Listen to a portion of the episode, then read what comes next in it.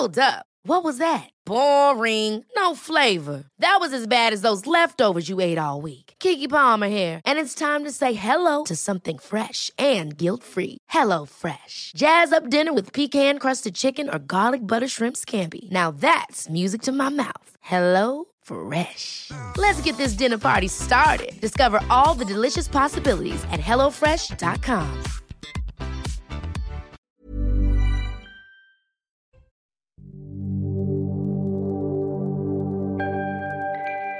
Chers amis, bonjour. Nous fêtons aujourd'hui deux saintes qui portent le même prénom, Pélagie d'Antioche et Pélagie de Jérusalem. La première a été martyrisée au tout début du IVe siècle, au temps des persécutions de Dioclétien. Cette jeune chrétienne n'est âgée que de 15 ans lorsque des soldats viennent l'arrêter. Pélagie ne se fait aucune illusion, elle sait qu'ils vont commencer par la violer avant de l'emprisonner. Elle parvient à échapper un instant à leur vigilance. Elle monte alors à l'étage de sa maison, grimpe sur le toit et se jette dans le vide pour échapper à ce sort affreux. La deuxième aurait vécu au 5e siècle. On la surnomme aussi Pélagie la pénitente ou Pélagie la prostituée. Après avoir longtemps vécu dans la débauche, cette femme d'une beauté fulgurante se convertit soudainement. Elle vend tous ses biens et part à Jérusalem, où elle va vivre dans une toute petite cellule sur le mont des Oliviers. Détail singulier, elle s'habille en homme dans son ermitage, si bien que ce n'est qu'à sa mort que son voisinage a découvert que Pélagie était en fait une femme. Elle est aujourd'hui la sainte patronne des comédiens. Et voici le dicton du jour. Quand Sainte Pélagie la chaleur nous ôte, les fleurs se font moins hautes. C'est tout pour aujourd'hui. À demain, chers amis. Ciao. Réchauffez-vous le cœur. La météo avec la nouvelle technologie Core MCZ plus respectueuse de l'environnement. MCZ, poêle et cheminée. Un dégradé nuageux des frontières du nord jusqu'au sud pour ce dimanche. On va en reparler juste après les températures matinales. Toujours de la fraîcheur, notamment sur une large moitié nord, dans les terres par exemple. 5 degrés toujours pour la ville de Nancy, 6 à Reims, 11 degrés du côté de Paris et 17 degrés pour Nice, de la douceur. Les maximales seront encore estivales, clairement. Régulièrement des valeurs aux alentours des 25 degrés sur la moitié nord, 25 d'ailleurs dans la capitale et toujours ces températures aux alentours des 30 degrés sur les départements du sud-ouest, 30 par exemple dans Toulouse. Côté ciel, quelques nuages bas très très localisés, principalement au nord de la Loire, mais aussi sur les Hauts-de-France ou encore dans le Val-de-Saône et le Pays Basque. Ailleurs, un ciel dégagé, bleu et l'après-midi toujours autant de soleil. Ce soleil simplement voilé sur le nord-est, effectivement un dégradé nuageux en prenant la direction du sud. Un peu de vent dans l'extrême nord, mais aussi sur les départements du sud-est. Par avance, très bon dimanche à tous. Réchauffez-vous le cœur. La météo avec la nouvelle technologie Core MCZ plus respectueuse de l'environnement. MCZ, poêle et cheminée. Bonjour à tous et bienvenue dans la matinale week-end sur CNews. On est ensemble jusqu'à 9h. Ce matin, on peut le dire, Israël et Gaza sont en guerre. Le Premier ministre israélien a juré d'utiliser toute la puissance de l'armée pour venger une journée noire. Cette journée noire, c'est l'offensive terroriste menée hier par le Hamas palestinien, offensive aérienne avec des milliers d'obus qui se sont abattus hier sur Israël. Offensive terrestre avec des commandos terroristes venus tirer à vue sur des populations civiles israéliennes, venus chercher des femmes et des enfants jusque dans leurs maisons. Les images qui ont circulé sur les réseaux sociaux sont effroyables et le bilan l'est tout autant, plus de 200 morts et un millier de blessés. Édition spéciale ce matin dans la matinale week-end avec nos spécialistes en plateau, nos correspondants sur le terrain, des témoignages d'habitants euh, d'Israël également. Michel Taub, bonjour. Bonjour. Fondateur du site euh, Opinion Internationale. Harold Iman, euh, journaliste spécialiste des politiques euh, internationales. Yohann Usaï, journaliste politique bonjour, pour CNews. Et bien sûr Marine Sabourin pour toute l'actualité avec nous sur ce plateau. Voici donc les titres de votre premier journal de 6 heures. Benjamin Netanyahou qui a juré d'utiliser toute la puissance de l'armée pour venger une journée noire. Israël est en guerre contre les terroristes du Hamas dans la bande de Gaza. L'offensive aérienne a commencé dès hier. Le point sur la situation à suivre avec nos correspondants, nos experts en plateau tout au long de cette édition. Plus de 200 morts et un millier de blessés. Des images atroces sont circulées sur les réseaux sociaux. Des civils israéliens tués à bout portant par des terroristes, traqués jusque dans leur maison, des femmes âgées ou encore des soldats pris en otage. Une pluie de roquettes qui s'est abattue sur tout le territoire. 50 ans, quasiment jour pour jour après la guerre du Kippour. Israël est sous le choc de cette ignoble attaque terroriste menée par le Hamas. Vous entendrez les témoignages d'habitants sur notre antenne. La situation en Israël qui suscite de vives réactions à l'international. Les soutiens les plus unanimes viennent bien sûr des alliés historiques de l'État israélien. De nombreux dirigeants du monde entier ont exprimé leur soutien et ont condamné avec fermeté les récentes attaques du Hamas sur le territoire israélien. on commence donc avec euh, cette déclaration. Nous sommes en guerre, c'est ce qu'a dit euh, hier Benjamin Netanyahou, Premier ministre israélien, après l'attaque surprise du, Hamas en Israël. Plusieurs milliers de roquettes, je le disais, ont été lancées depuis la bande de Gaza sur des villes du centre, du sud, atteignant jusqu'à la ville de Jérusalem. Oui, ce euh, bilan, plus de 200 personnes ont perdu la vie côté israélien et au moins un millier de personnes ont été blessées. Le Hamas a infiltré hier ses combattants sur le territoire israélien et capturé des soldats et des civils. L'état d'urgence civile a été décrété en Israël. Nous retrouvons tout de suite notre correspondante à Jérusalem, euh, Nathalie Sosna-Ophir. Bonjour euh, Nathalie. Euh, le pays qui, 24 heures après le, début de cette attaque, est toujours sous le choc. Ah oui, on peut dire que le pays hein, se réveille ce matin en état de choc, de sidération après l'offensive, hein, comme vous l'avez dit, sans précédent du Hamas hier. Euh, le bilan est plus lourd que celui que vous annoncez. Euh, on fait état ce matin de 250 morts et de 1550 blessés, dont plus de 300 dans un état euh, grave, voire critique. Le bilan pourrait donc s'alourdir. Alors en état de choc aussi, car au moins 100 Israéliens, soldats civils, enfants et personnes âgées, ainsi que des travailleurs euh, étrangers, certainement philippins et euh, thaïlandais, ont été kidnappés par les terroristes et amenés euh, à Gaza pour servir de monnaie d'échange dans le cas d'éventuels pourparlers pour un accord de trêve sous médiation étrangère. Alors pour l'heure, le chiffre des, des Israéliens retenus à Gaza n'est pas officiel.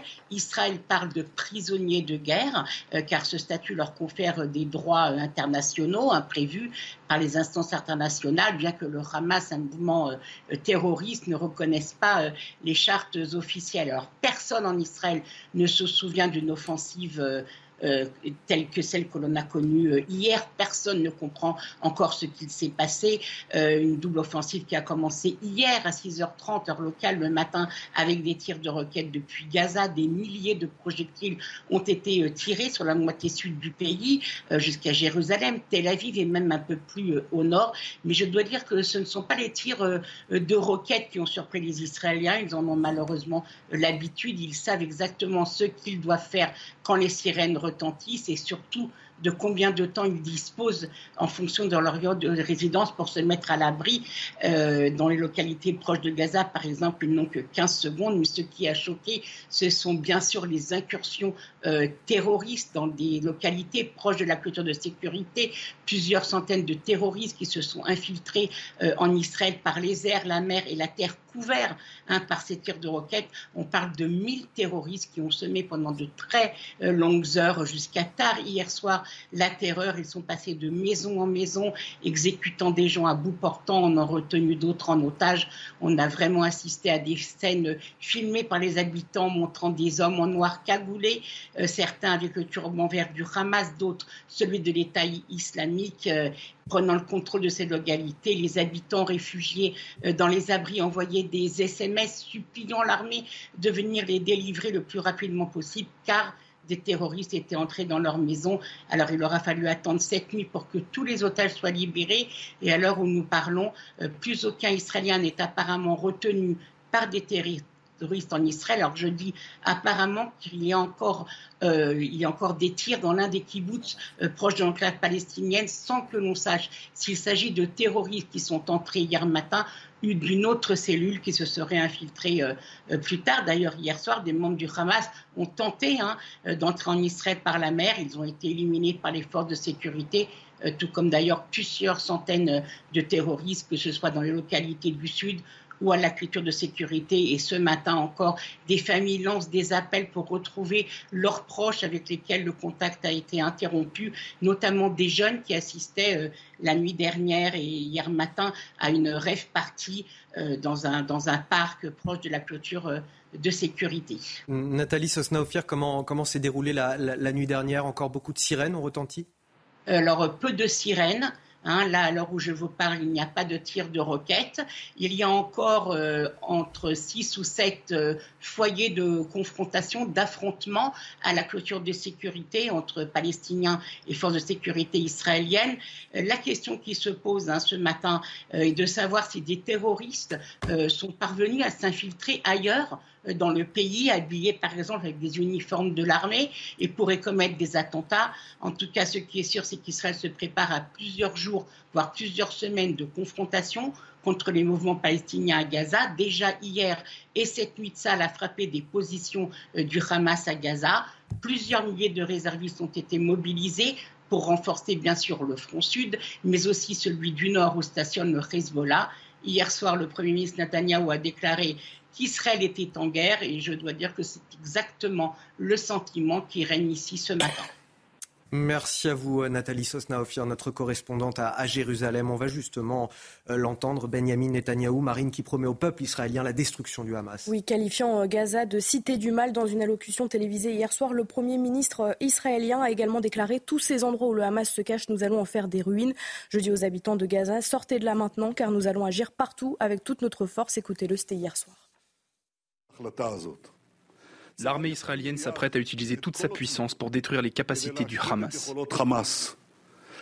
Nous les frapperons jusqu'au bout et nous vengerons par la force cette journée noire qu'ils ont infligée à Israël et à son peuple.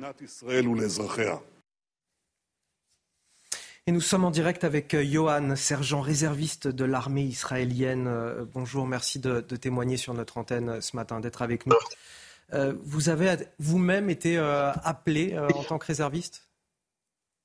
C'est ça. En fait, euh, hier soir, à la sortie de, Shabbat, euh, j'ai reçu euh, l'appel qui, qui, disait qu'il il fallait se rendre le plus rapidement possible à notre point de rendez-vous.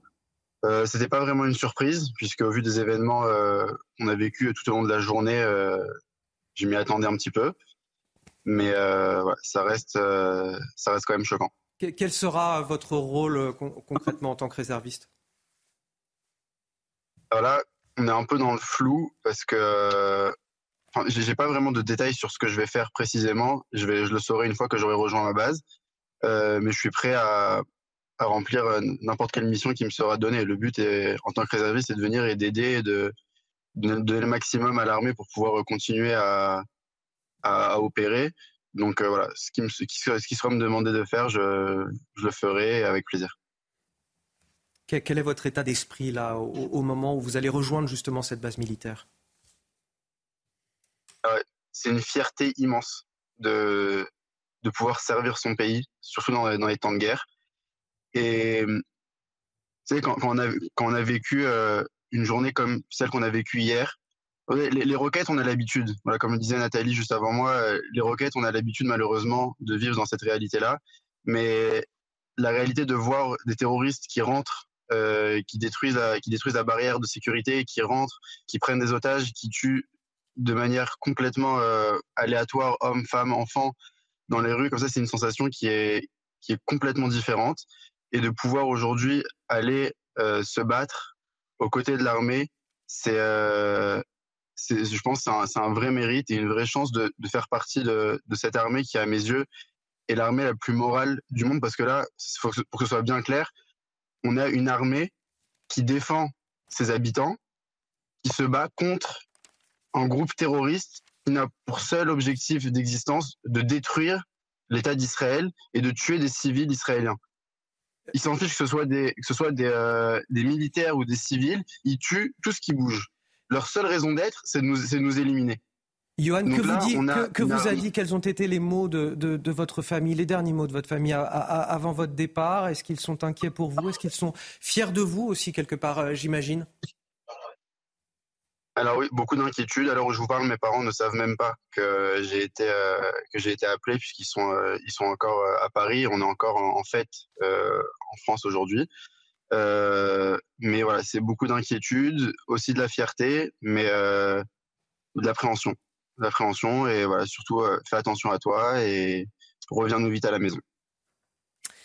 Euh, merci à vous, euh, Johan, d'avoir accepté de témoigner sur notre antenne. On vous souhaite aussi beaucoup de courage dans cette, dans cette guerre. Merci euh, à vous. Peut-être un, tour de plateau pour évoquer euh, ce qui se passe euh, en ce moment avec mes invités et la réaction de Benjamin Netanyahou, Michel Taube. Tous ces endroits où le Hamas se cache, nous allons en faire des ruines. Le ton martial du Premier ministre israélien montre que ce qui s'est passé finalement en Israël est sans précédent. D'ailleurs, il le dit lui-même. On sent la colère froide d'un pays qui ne s'attendait pas à une offensive terroriste d'une telle ampleur. 50 ans je le disais aussi après euh, le début de la guerre du Kippour, en, pleine fête religieuse également. Absolument, c'est comme le Premier ministre l'a dit, c'est une journée noire pour Israël, pour les Israéliens, et j'ai envie de dire, euh, au-delà d'Israël, pour, euh, pour bah, beaucoup d'amis d'Israël, pour beaucoup d'amis de la paix également dans le monde arabe quand même dans une période historique avec les accords d'Abraham qui ont été signés par plusieurs États arabes. Et on voit bien que là, le Hamas prend le leadership euh, d'une opposition à ce mouvement de l'histoire vers, la modernité. oui, c'est une journée noire pour Israël, mais c'est une journée noire qui va effectivement se traduire par une colère euh, que l'on va voir directement et qui a déjà commencé par des représailles terribles contre le Hamas. Effectivement, la cible, c'est le Hamas, ce n'est pas le peuple palestinien, ce n'est pas l'État palestinien, c'est le Hamas. Et je pense effectivement que la vengeance, hein, c'est pas moi qui emploie ce mot, c'est, le Premier ministre israélien va être, euh, va être à la hauteur de, euh, de, de ce qui est arrivé hier dans cette journée. Alors je ne sais pas qui pourra me répondre peut-être autour de la table, mais l'armée israélienne qui a commencé donc à, bombarder la bande de Gaza dès hier, euh, comment on peut aujourd'hui décrire sa force de frappe? Pour ceux qui n'ont pas idée de ce qu'elle représente, c'est une armée puissante? Oui, elle, elle, est parmi les dix plus puissantes armées du monde. Euh, et euh, ce que le, jeune réserviste nous a dit est très significatif.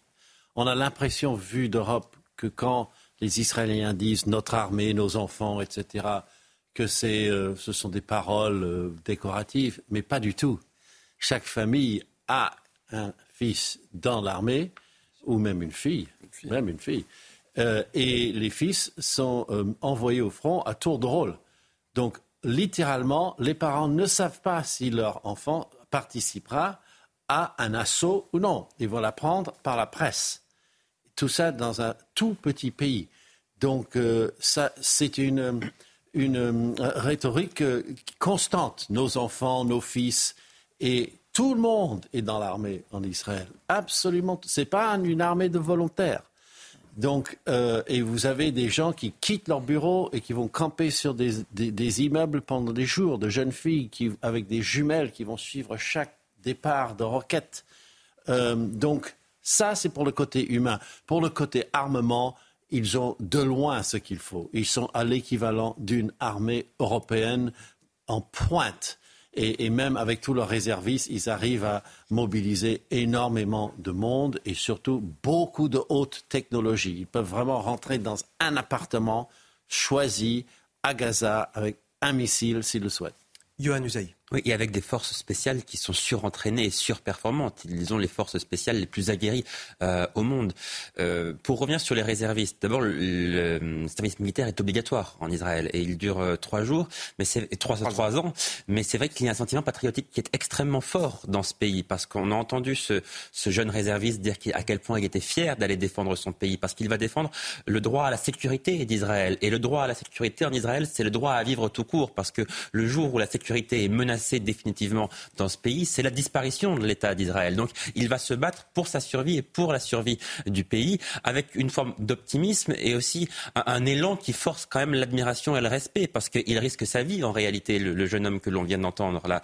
Et malgré cela, malgré les risques qu'il prend pour lui, pour sa famille, il y va presque normalement parce qu'il sait bien que s'il ne le fait pas, eh bien il y a un risque effectivement, un risque vital pour l'État d'Israël une mobilisation à, l'image finalement de ces images effroyables qu'on a pu voir circuler sur les euh, réseaux sociaux. On peut apercevoir des, familles kidnappées, des femmes, des enfants par des commandos terroristes du Hamas. D'autres vidéos, euh, Marine, montrent aussi des, soldats capturés. Oui, une prise d'otage de civils dénoncée par l'Union européenne et les États-Unis. Les détails avec Mathilde Ibanez et Juliette Sadat. Après avoir tiré 5000 roquettes hier matin sur Israël, le Hamas s'est infiltré de manière aérienne et terrestre sur son territoire. Une information confirmée par l'armée israélienne. Le Hamas a kidnappé au moins cinq soldats israéliens, mais aussi des hommes, femmes et enfants. Ils sont rentrés euh, carrément dans des, maisons, euh, kidnapper des gens. ils ont réussi à kidnapper un certain nombre de, citoyens israéliens et les ont ramenés à Gaza. Il y a eu aussi, on a vu des vidéos de prise d'otages. Ils ont enlevé une mamie, une mamie de, 80 ans. voilà, c'est pour dire à quel point ils ne, reculent devant rien.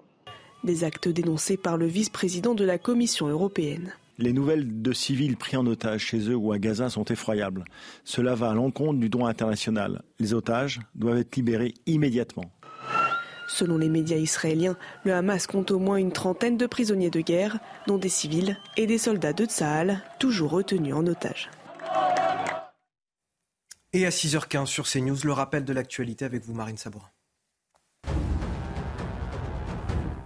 Après l'offensive spectaculaire du Hamas sur Israël, les morts se comptent par centaines de, part et d'autre. Près de 250 Israéliens ont perdu la vie et au moins 1100 personnes ont été blessées. Dans la bande de Gaza où l'armée israélienne a mené des dizaines de frappes aériennes en représailles, le mouvement islamiste du Hamas a dénombré 232 morts et près de 1700 blessés. Le soutien des États-Unis à Israël est gravé dans le marbre et inébranlable. Ce sont les mots de Joe Biden hier soir lors d'une courte allocution télévisée à la Maison-Blanche. Le président américain affirme avoir mobilisé ses services afin de s'assurer que les Israéliens aient tout ce dont ils ont besoin. Ces annulations de vols à destination et en provenance de Tel Aviv ce week-end, une mesure prolongée jusqu'à demain pour la compagnie allemande Lufthansa et la belge Bruxelles Airlines. Air France, elle, suspend jusqu'à nouvel ordre sa desserte, tout comme la compagnie aérienne suisse. Et nous sommes en direct avec euh, Boaz Bismuth. Bonjour, vous êtes euh, député israélien du Likoud, euh, le parti de Benjamin Netanyahou. 24 heures après le début de l'attaque, on a un pays entier qui est, sous le choc, on, l'a vu. Comment le pays doit réagir aujourd'hui selon vous? Écoutez, je ne vais pas vous nier que le pays est sous l'effet du choc ce matin. Ça va être aussi la tristesse, ça va être le deuil, aussi bien sûr la colère, mais il y a aussi le travail à faire. Et le travail aujourd'hui qui est devant euh, Israël, bien sûr, c'est anéantir Hamas, c'est changer la donne. Il est inconcevable qu'une entité terroriste gère, euh, règne sur un territoire. Par ailleurs, il faut rappeler aussi une entité terroriste qui a été euh, quand même élue par les Gazaouis. Maintenant, en ce qui concerne le travail qu'Israël doit faire aujourd'hui, alors bien sûr, la première des choses, c'est bien sûr de gagner cette guerre. Il n'y a pas d'autre choix. On a eu beaucoup de cycles de violence entre Gaza et Israël, entre Hamas et Israël, entre des groupes terroristes islamistes et Israël de, ces années euh, dernières que nous avons vues. Mais cette fois-ci, il y a quelque chose de différent. Cette fois-ci, il faut que la victoire soit claire, nette et précise, afin que défiance règne, règne afin qu'il y ait de la dissuasion dans ce pays. Ce qu'on a vu hier était quelque chose qui est inconcevable, quelque chose que les Israéliens ne pensaient jamais, mais jamais voir, vivre, sentir. L'armée euh, Tsahal est en capacité de répondre aujourd'hui au Hamas, cette opération sabre d'acier? Non, il est clair, il est clair. Vous savez, hier, je regardais comme ça, je, on suivait comme ça, choqué, hébété, triste. Euh, les, images, euh, les scènes, bien sûr, euh, par la télévision, ici où je vous parle à Tel Aviv, de ce qui s'est passé dans le sud, quand même des terroristes quand même qui traversent la frontière et qui prennent en otage des Israéliens dans leur propre maison, qui les ramènent chez eux à Gaza, qui les égorgent, qui tuent des jeunes, des enfants, des femmes, des, vieilles dames, avec les dames qui, qui, s'occupent d'elles, des étrangères. Des scènes incroyables, des scènes que par ailleurs, chez vous, CNews ou dans les médias israéliens, on ne peut même pas diffuser. Et quand vous regardez un petit peu sur les réseaux sociaux, vous voyez de quoi il s'agit, vous voyez des corps mutilés et des gens qui célèbrent, qui fêtent, qui, sont là à, contempler le, dégoût. Ça, c'est notre ennemi. C'est avec ces gens-là que nous travaillons. Je regardais hier mon fils comme ça, qui regardait les images avec moi, mon fils qui a 9 ans. Et je pensais 50 ans, 50 ans avant, cet enfant, c'était moi. Il y a 50 ans, la guerre de 73, la guerre de Kippour, j'avais 9 ans comme lui exactement. Israël était surprise, Israël était étonné. Deux armées, deux armées syriennes, égyptiennes nous ont attaqué. 2665 morts à l'époque, mais Israël a gagné la guerre de Kippour c'était quand même très très difficile. Ah, ah, Pourquoi est-ce que je vous dis cela? Parce qu'Israël, là aussi, Israël va gagner. Sauf que contre l'Égypte, il y avait quand même un État, un État normal avec qui on pouvait négocier et faire la paix, par ailleurs, juste après. Mais là, il s'agit de terroristes. C'est exactement comme les personnes qui ont attaqué le Bataclan ou l'école à Toulouse. Ce sont des terroristes, ce sont des animaux, ce sont des personnes avec qui vous ne pouvez même pas parler. C'est des personnes qui nous veulent, nous, juifs, morts. Point net et précis, c'est tout. Merci, euh, monsieur le député euh, Boaz Bismuth, député euh, du Likoud, le parti, je le rappelle, de Benjamin Netanyahou, d'avoir témoigné ce matin sur notre antenne. Vous le disiez justement, cette attaque du Hamas qui intervient 50 ans, quasiment jour pour jour, après la guerre du Kippour. Le 6 octobre 1973, Israël était la victime d'une attaque d'une coalition militaire arabe menée par l'Égypte et la Syrie. Cette guerre qui a duré 18 jours, Marine. Oui, 50 ans après, le scénario se répète pour Israël. Écoutez Georges Bensoussan, historien. Ce qui vient de se passer, la centaine de morts, des prisonniers amenés à Gaza dans des conditions abominables qu'on peut imaginer. Bon, ceux qui sont actuellement encore assiégés dans les différents kibbutzim près de la bande de Gaza. C'est un traumatisme pour la nation israélienne. C'est leur 11 septembre, ce qui vient de se passer. C'est vraiment un 11 septembre pour eux. Donc ça, ça fait vraiment penser à l'après-guerre du Kippour, il y a 50 ans, qui a, qui a laissé une nation israélienne euh, brisée moralement, brisée psychiquement, mais qui était unis au moins sur un point, le patriotisme et la défense de l'État, c'est une valeur sacrée pour tous les Israéliens, qu'ils soient de droite, de gauche, pour ou contre la réforme, peu importe là-dessus, il y a une unité nationale impressionnante. D'ailleurs, tous les voyageurs qui viennent d'Occident, de nos pays, et qui arrivent en Israël sont frappés par la force du patriotisme, une valeur qu'on a perdue euh, relativement ici. Alors on l'entend à travers la voix de Georges Bensoussan, on entend déjà parler d'un 11 septembre euh, israélien. Euh, ça pourrait aussi être un, 13 novembre euh, israélien pour parler de quelque chose qui nous est plus proche, qu'on a vécu ici dans notre chair. On peut effectivement établir un parallèle? Ah oui, tout à fait. Moi, je pense aussi à la guerre des six jours en 1967, où le premier jour, euh, les troupes militaires égyptiennes, jordaniennes, syriennes, irakiennes avaient attaqué Israël, et en 24 heures, Israël avait retourné la situation et avait fini par gagner très rapidement la guerre. Je pense que la réaction militaire, elle est déjà en cours, mais elle va être terrible. Parce qu'effectivement, le Hamas, là, c'est vraiment la cible qu'il faut abattre. Il faut en finir avec le Hamas, qui il faut le rappeler, une organisation terroriste islamiste, reconnue par l'Union européenne, par les États-Unis comme une organisation terroriste. Donc il est temps, il est temps d'en finir. Et on voit avec les, la, violence euh, absolument horrible dont ils sont capables euh, contre, contre les Israéliens. Après, il y a une première conséquence très concrète également en Israël, c'est que la société israélienne, elle est très divisée aujourd'hui sur beaucoup de sujets. Euh, il y a des projets euh, de, du Premier ministre Netanyahou de révision constitutionnelle qui suscitent des manifestations entières contre lui. Là, en 24 heures, c'est l'unité nationale.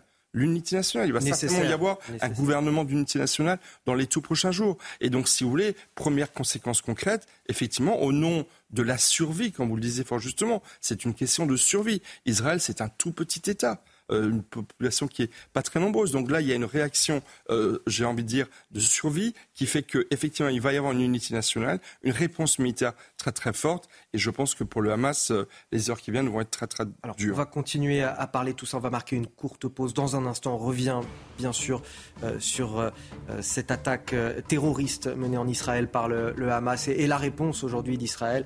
Le, Premier ministre Benjamin Netanyahou qui dit aujourd'hui nous sommes en guerre. Et euh, l'offensive aérienne a d'ailleurs déjà commencé sur la bande de, Gaza.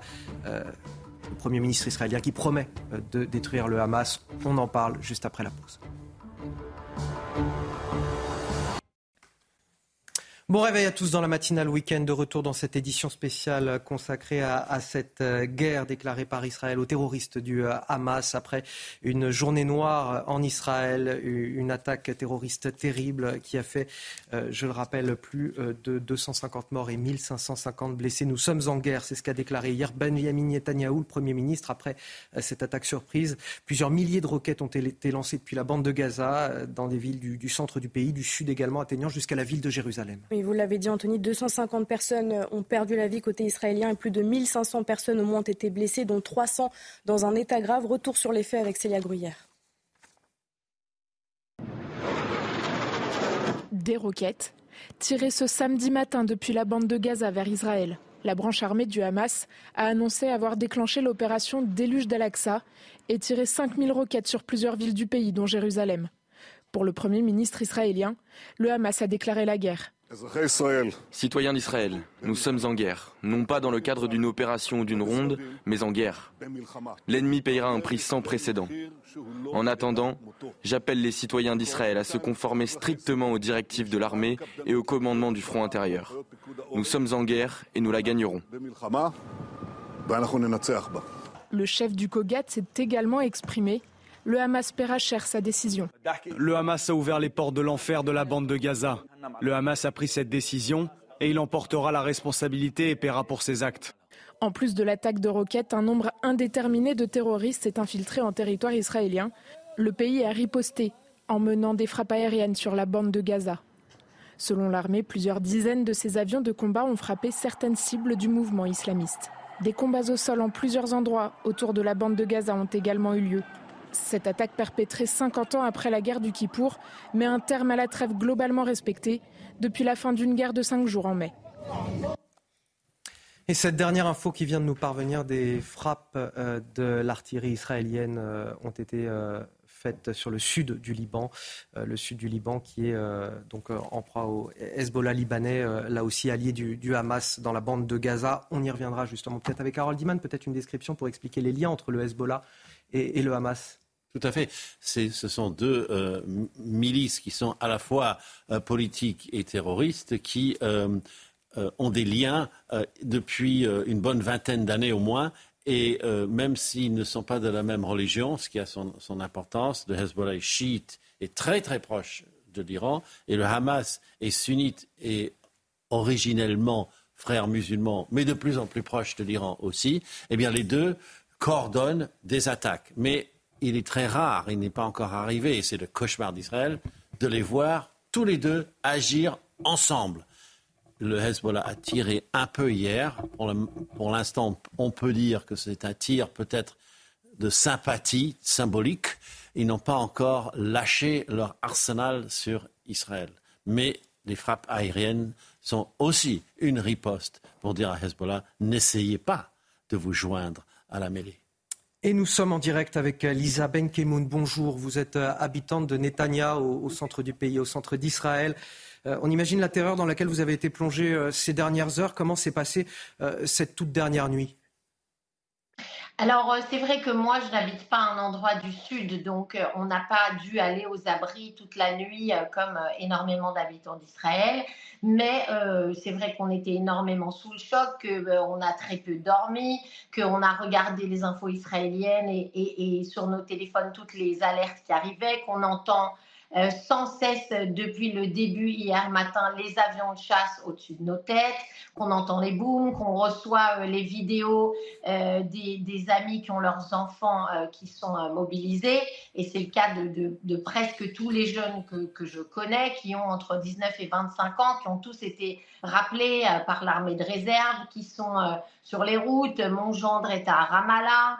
Euh, son frère est à Gaza. On, a l'habitude de, ce genre de situation, mais pas à ce point-là. Là, on voit vraiment une différence avec euh, l'ordinaire. Euh, d'habitude, on a des tirs de roquettes. J'ose pas dire qu'on est tranquille parce que c'est toujours pas le cas des habitants du Sud, mais on a été horrifiés par la prise d'otages. On a appris ce matin, parce que moi je suis journaliste, donc j'ai beaucoup d'alertes qui arrivent sur mon téléphone, que Tsahal avait libéré une cinquantaine d'otages qui étaient retenus dans la salle à manger du, du kibbutz au Fakim. Donc ça, c'était enfin une bonne nouvelle. Mais euh, on sait, comme l'a rappelé le Premier ministre hier, qu'on est parti pour une guerre qui va durer, que euh, ça va prendre du temps. Et puis, on a peur, euh, comme vous le disiez juste avant, que la guerre s'embrase aussi à la frontière nord. Parce que là, on n'a que la frontière sud. Ça fait des semaines qu'on sent qu'il va se passer quelque chose, que cet anniversaire de la guerre de Kippour va être le lieu de euh, d'une opération euh, de, la part des terroristes. On ne s'attendait pas à une guerre en bonne et due forme qui touche tout le pays. Et on a peur effectivement que le Hezbollah s'en mêle, même si on se dit que s'ils avaient décidé de s'en mêler, ils auraient pu déjà le faire hier, au moment où on était un peu plus euh, fragile, au moment où tous les soldats de réserve n'avaient pas encore le temps d'arriver dans leur base. Et donc, bah, la population fait, fait, confiance à Tsahal, fait confiance à, l'appareil de défense israélien.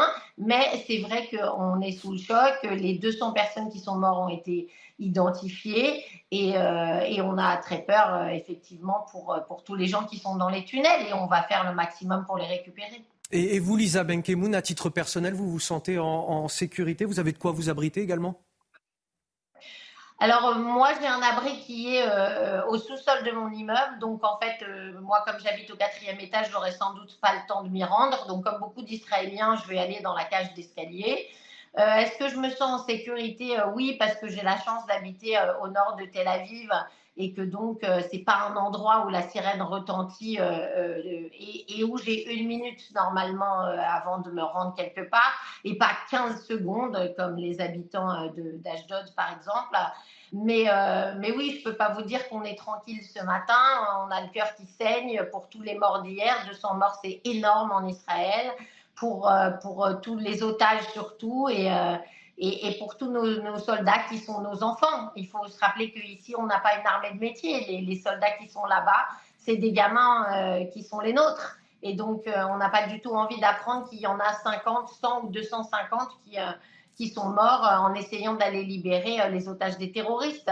Donc, tranquille, non, personne n'est tranquille en Israël. On est, on est très inquiet. Pour, pour une fois, on est très inquiet. D'ordinaire, je suis une fille plutôt optimiste et, et, pendant les, les, salles de roquettes, bon, ben voilà, mais là, c'est pas ça. Là, c'est vraiment la guerre. Et donc, euh, ben oui, on, s'attend aux conséquences de la guerre. Merci infiniment, Lisa Benkemou, d'avoir accepté de témoigner sur euh, notre antenne. On vous souhaite également euh, plein de courage. Une question, une question. Pourquoi n'a-t-on rien vu venir Israël a, les services de renseignement parmi les plus performants au monde? En, tout cas, j'ai toujours entendu cela une attaque surprise que le pays ne semble pas avoir anticipée. Marine, son ambassadeur en France, a d'ailleurs reconnu euh, hier une défaillance du dispositif de sécurité antiterroriste. Oui, cette offensive surprise euh, semble témoigner d'un dysfonctionnement au sein de l'armée israélienne qui a été euh, prise de court. Alors pourquoi Israël n'a-t-il rien vu venir? Élément de réponse avec Maxime Leguet. Dans les rues d'Israël, des images insoutenables et une question sur toutes les lèvres. Comment a-t-on pu en arriver là? Les tenants de la ligne dure l'ont emporté et ils ont décidé de renverser la table, de déclencher les chaos en espérant pouvoir, dans les, désordres qui vont s'en suivre, euh, des occasions d'avancer leurs pions. Des pions que le Hamas cherche à avancer depuis sa création en 1987. En mai dernier déjà, une guerre éclair de cinq jours initiée par le mouvement terroriste avait fait des dizaines de morts. Depuis, un cessez-le-feu était globalement respecté par les deux parties avant d'être rompu avec fracas ce samedi matin. Mais pour la première fois, le mouvement islamiste palestinien a investi physiquement le territoire israélien une offensive savamment orchestrée qui a pris de court l'armée israélienne.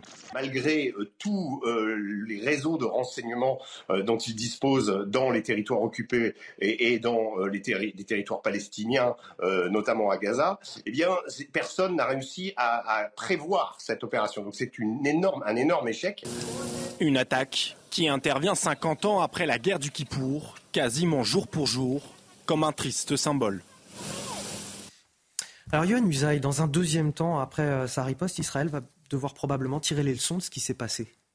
Oui, naturellement, parce qu'il y a deux possibilités en réalité où euh, ces attaques sont passées complètement sous les radars des services euh, de renseignement. Ils n'ont absolument rien vu.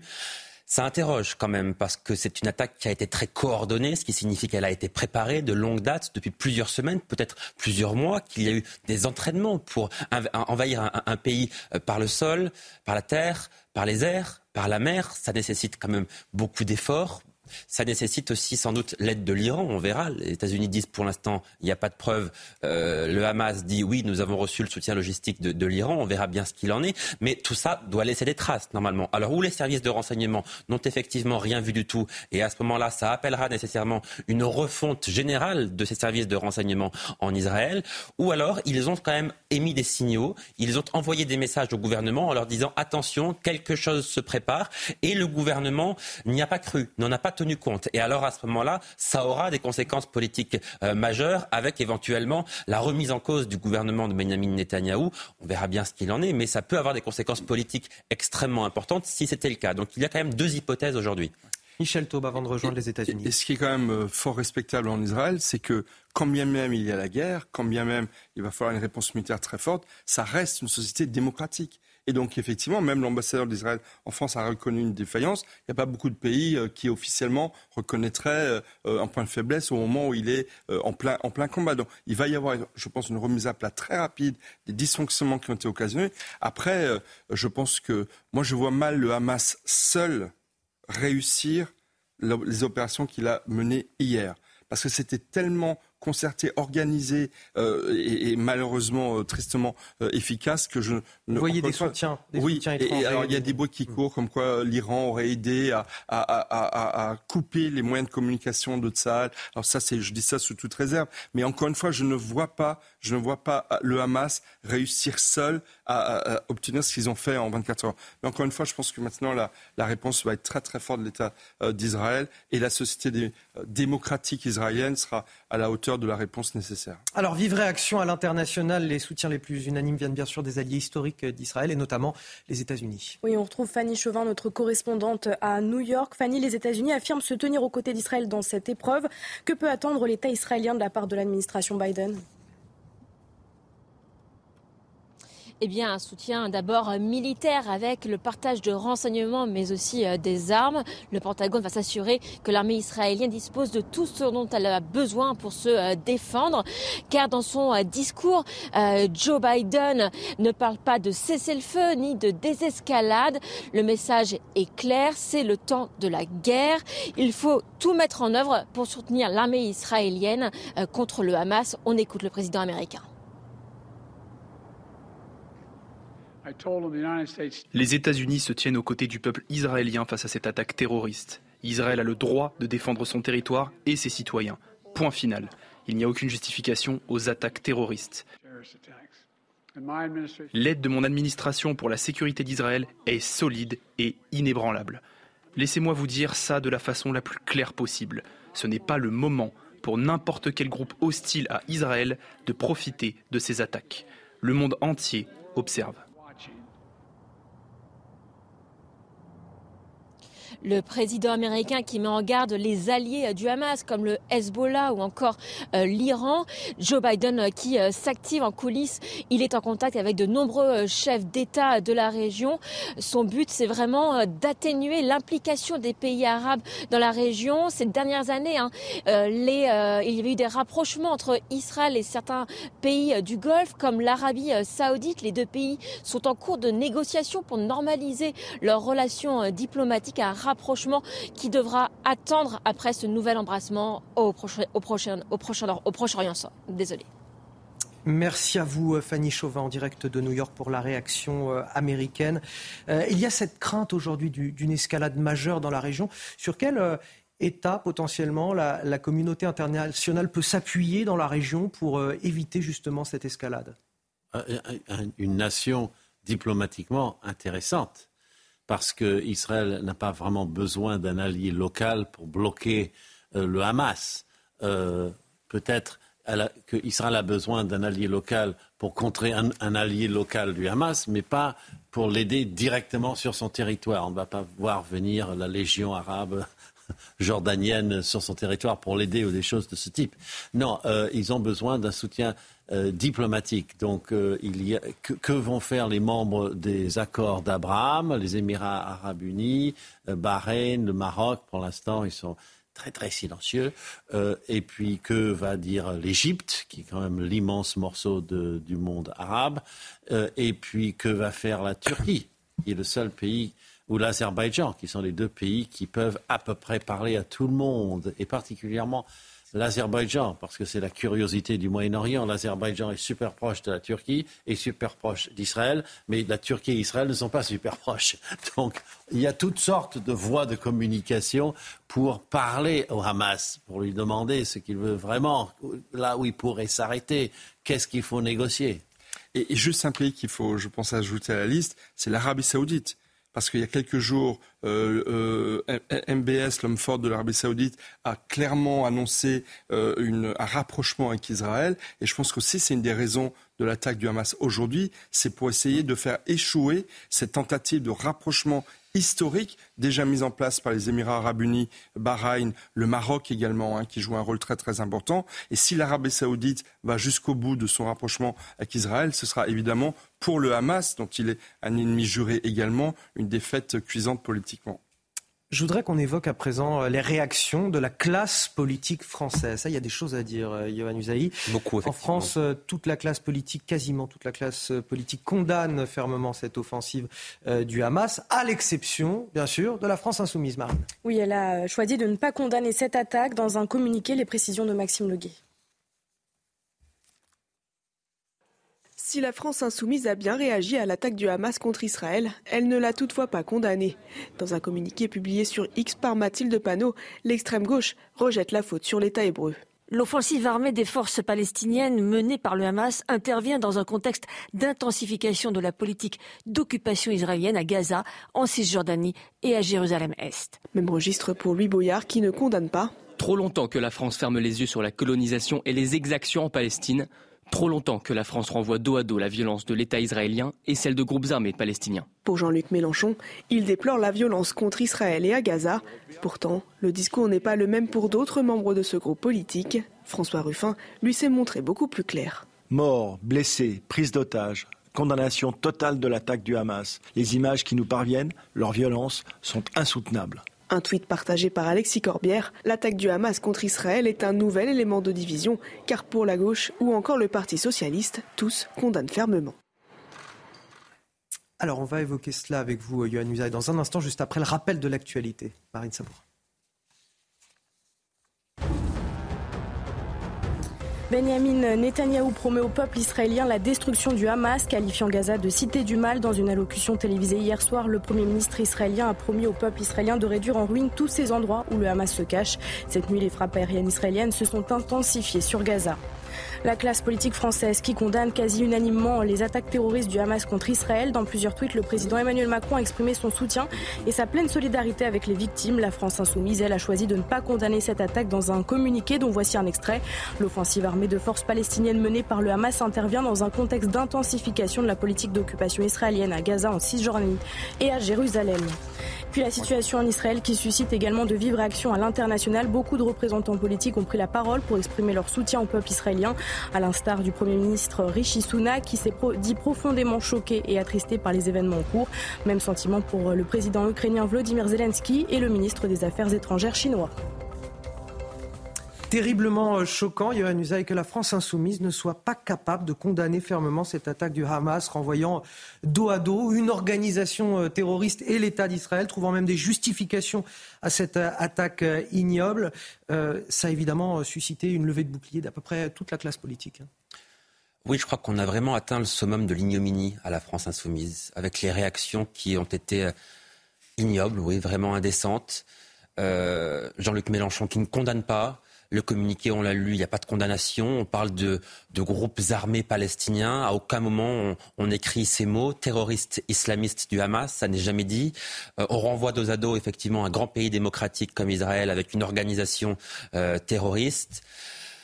Il est vrai que euh, la France insoumise a toujours été ambiguë vis-à-vis d'Israël. Il y a un antisionisme qui n'est même plus caché au sein de la France insoumise, qui est même parfaitement assumé. J'ai lu hier le tweet d'Ercilia Soudé, qui est député de la France insoumise, et qui, comme seule réaction, n'a pas trouvé mieux que de dire la haine attire la haine. Il faut quand même que chacun comprenne bien ce que ça veut dire dans ce contexte-là. Ça signifie que, selon les députés de la France insoumise, une partie en tout cas, euh, Israël a bien cherché ce qui lui arrive, et que finalement, les terroristes islamistes du Hamas ont raison de se venger et de répliquer avec les moyens qui sont les leurs. Donc, je le redis, on a atteint le summum de, de l'ignominie. Ça semble ne faire absolument euh, aucun doute. Et vous disiez, il y a une levée de bouclier au sein de la classe politique française contre ces réactions de la France insoumise. Je trouve, moi, que compte tenu de ces réactions, encore une fois, ignobles, les réactions de la classe politique française ne sont pas suffisamment fortes. Elles ne sont pas à la hauteur. Il faut les dénoncer plus clairement et il faut que chaque responsable politique républicain de ce pays dise qu'il n'est pas acceptable qu'un parti comme la France insoumise tienne ce genre de propos. Il faut des condamnations beaucoup plus claires. Je trouve que les grands leaders de ce pays n'ont pas réagi avec assez de virulence contre Jean-Luc Mélenchon ah. et ses soutiens. Alors en tout cas, il fait partie de ceux qui condamnent fermement euh, cette, euh, cette attaque et qui euh, dénonce euh, l'attitude de la France insoumise. C'est Meir Habib qui est avec nous. Bonjour, député des Français établis hors de France. Merci d'être avec nous ce matin. Là, vous dites dans le JDD, la cause palestinienne est un fonds de commerce pour les insoumis. Bien évidemment. les marxistes, les purs et durs, doivent se retourner dans leur tombe. Ils sont en train de soutenir un mouvement islamiste, djihadiste, qui, lapide ses homosexuels, qui euh, lapide, tue ces femmes adultères en les jetant du, cinquième étage, euh, qui sont un cauchemar pour l'humanité. Je suis, euh, dans ma circonscription, je suis député des 200 000 Français israéliens. J'en ai eu des, dizaines depuis hier au téléphone qui habitent dans ces régions en pleurs. Les images sont insoutenables et Israël a décidé de ne pas les diffuser. Mais avec les réseaux, ça, ça, circule. Des femmes ont été violées avant d'être tuées, massacrées des enfants ont été massacrés à bout portant, des femmes. Mais ça, pour la, France insoumise, et j'irai plus loin que votre euh, excellent correspondant, M. Issaï, ne sont pas des, antisionistes, ce sont des antisémites. Le Mélenchon est un antisémite, une crapule antisémite. Je le dis ouvertement aujourd'hui. C'est la personne qui a, lorsque son ami euh, en Angleterre euh, a perdu les élections, il dit que c'était de la faute des Juifs, des rabbins, de Netanyahou, etc. Donc je n'ai aucun respect pour ces échanges-là. Mais leur moteur, c'est quoi? L'essence, c'est quoi? Leur essence aujourd'hui, c'est ces millions de nos compatriotes qui sont d'origine euh, musulmane et parfois certains islamistes, les frères musulmans. Ces, composantes existent là chez nous en France. Vous avez oublié le, Bataclan, vous avez oublié vos confrères de Charlie Hebdo qui ont été massacrés à bout portant par l'islamisme qui a défiguré notre pays. On doit oublier tout ça. Ça ne arrive que chez les autres. C'est à 4 heures de, de, chez nous que c'est arrivé. Les gens n'ont pas dormi de la nuit. 300 civils ont été massacrés dans un État qui est censé être un, État les plus puissants du monde par sa haine islamiste. Est-ce qu'il existe un conflit territorial avec Gaza? Israël est sorti jusqu'au dernier centimètre carré. Quelle occupation il y a à Gaza? S'il y avait une occupation, il n'y aurait rien de tout ça. à l'époque, on allait prendre un café avec les, dans les restaurants palestiniens, il y avait beaucoup de cohabitation. Aujourd'hui, c'est terminé. Aujourd'hui, il y a cette haine simplement du juif, du seul État juif, du seul État juif qui existe minuscule. 24 000 km, deux départements français. C'est ça Israël. Mais c'est sans doute trop pour ces insoumis qui salissent, euh, euh, pour moi je le dis, euh, notre fonction de parlementaire. Et j'ai vu que ce n'était pas tous les insoumis, puisque euh, certains de leurs Effectivement, François Ruffin a condamné fermement. Euh, on, est bien d'accord, effectivement. François Ruffin. Jérôme Guedj également. Jérôme Guedj chez les socialistes. voilà. C'est euh, également. font partie de ceux qui ont condamné fermement. Merci, Meyer Habib. Michel Taube, un dernier mot avant de, de, marquer une courte pause. ce type de discours de la France insoumise, c'est ce qui fait qu'aujourd'hui, on est obligé de protéger, quand ce type d'événement arrive, des lieux de culte juifs en France, des écoles juives juive en France. Exactement, et c'est bien très un pays comme, euh, comme la France. Gérald Darmanin, d'ailleurs, a pris des mesures très très fortes euh, dès hier hein, pour protéger les, les, juifs. Il faut aussi rappeler qu'on est dans, à la fin des périodes de fêtes juives. Hier, c'était Shabbat, mais c'était aussi la, la, fin de la période de toutes les fêtes qui ont commencé avec le Nouvel An juif il y a, il y a un mois. Donc, c'est un moment évidemment très sensible. Mais il y a un point dont on parle très peu et qui est une conséquence directe de l'engagement de, euh, de LFI, c'est que sur les réseaux sociaux, les mots ont tendance. Vous avez Gaza, vous avez euh, le Hamas. Et il y a un mot qui est de moins en moins présent sur les réseaux sociaux, c'est le mot Israël. Et il faut savoir, c'est mon rédacteur en chef, euh, euh, Koua, qui me le dit, qui est spécialiste des réseaux sociaux, il y a tout un travail de, boycott du mot Israël sur les réseaux sociaux qui est entretenu par toute la galaxie euh, populiste d'extrême gauche qui est malheureusement extrêmement active sur les réseaux sociaux et qui fait que depuis hier, les mots en tendance, les mots les plus forts, sont les mots qui sont en fait qui font, qui mettent en avant le Hamas et, Gaza. Et ça, c'est le résultat d'une stratégie, les Louis Boyard et tous les autres qui sont extrêmement efficaces sur les réseaux sociaux et qu'il faut, à mon avis, relever et certainement également dénoncer. Michel fondateur du site Opinion International. Merci pour cette première partie euh, d'émission. Euh, Harold Emmanuel et Marine Sabourin, vous restez avec moi sur ce plateau. On va continuer notre édition spéciale, euh, évidemment concernant cette guerre désormais, c'est ce qu'on peut dire, guerre entre Israël et Gaza, le Premier ministre israélien qui a juré d'utiliser toute la puissance de l'armée pour venger une journée noire. On rappelle ce qui s'est passé hier, cette offensive du Hamas en territoire israélien qui a fait un bilan terrible, plus de 250 morts et de 1500 blessés. Réchauffez-vous le cœur. La météo avec la nouvelle technologie Core MCZ plus respectueuse de l'environnement. MCZ, poêle et cheminée. Un dégradé nuageux des frontières du nord jusqu'au sud pour ce dimanche. On va en reparler juste après les températures matinales. Toujours de la fraîcheur, notamment sur une large moitié nord, dans les terres par exemple. 5 degrés toujours pour la ville de Nancy, 6 à Reims, 11 degrés du côté de Paris et 17 degrés pour Nice, de la douceur. Les maximales seront encore estivales, clairement. Régulièrement des valeurs aux alentours des 25 degrés sur la moitié nord, 25 d'ailleurs dans la capitale et toujours ces températures aux alentours des 30 degrés sur les départements du sud-ouest, 30 par exemple dans Toulouse. Côté ciel, quelques nuages bas très très localisés, principalement au nord de la Loire, mais aussi sur les Hauts-de-France ou encore dans le Val-de-Saône et le Pays Basque. Ailleurs, un ciel dégagé, bleu et l'après-midi toujours autant de soleil. Ce soleil simplement voilé sur le nord-est, effectivement un dégradé nuageux en prenant la direction du sud. Un peu de vent dans l'extrême nord, mais aussi sur les départements du sud-est. Par avance, très bon dimanche à tous. Réchauffez-vous le cœur. La météo avec la nouvelle technologie Core MCZ plus respectueuse de l'environnement. MCZ, poêle et cheminée. De retour dans la matinale week-end sur euh, CNews, édition spéciale consacrée bien sûr à cette guerre entre Israël et le groupe terroriste du Hamas qui a mené hier une attaque sur le territoire israélien. On en parle avec mes invités sur ce plateau. Michel Taube, fondateur du site Opinion Internationale. Harold Iman, notre journaliste spécialiste euh, des questions internationales. Nous a rejoint Guillaume Bigot. Bonjour Guillaume. Bonjour Anthony. Journaliste et politologue. Et bien sûr Johan Usaï, journaliste politique pour CNews. Toujours Marine Sabourin pour l'info qui m'accompagne euh, ce matin. Voici les titres de votre émission. Benjamin Netanyahou qui a juré d'utiliser toute la puissance de l'armée pour euh, venger une journée noire. Israël est en guerre contre les terroristes du Hamas dans la bande de Gaza. L'offensive aérienne a, a commencé dès hier. Le point sur la situation à suivre avec nos correspondants et nos experts en plateau tout au long de cette euh, édition plus de 200 morts et un millier de blessés. Des images atroces qui ont circulé sur les réseaux sociaux. 250 morts même et 1500 blessés. Des civils israéliens tués à bout portant par des terroristes, traqués jusque dans leur maison. Des femmes âgées ou encore des soldats pris en otage. Une pluie de roquettes qui s'est abattue sur tout le territoire israélien. 50 ans, quasiment jour pour jour après la guerre du Kippour. Israël est sous le choc de cette ignoble attaque terroriste menée par le Hamas. Vous entendrez les témoignages d'habitants sur notre antenne.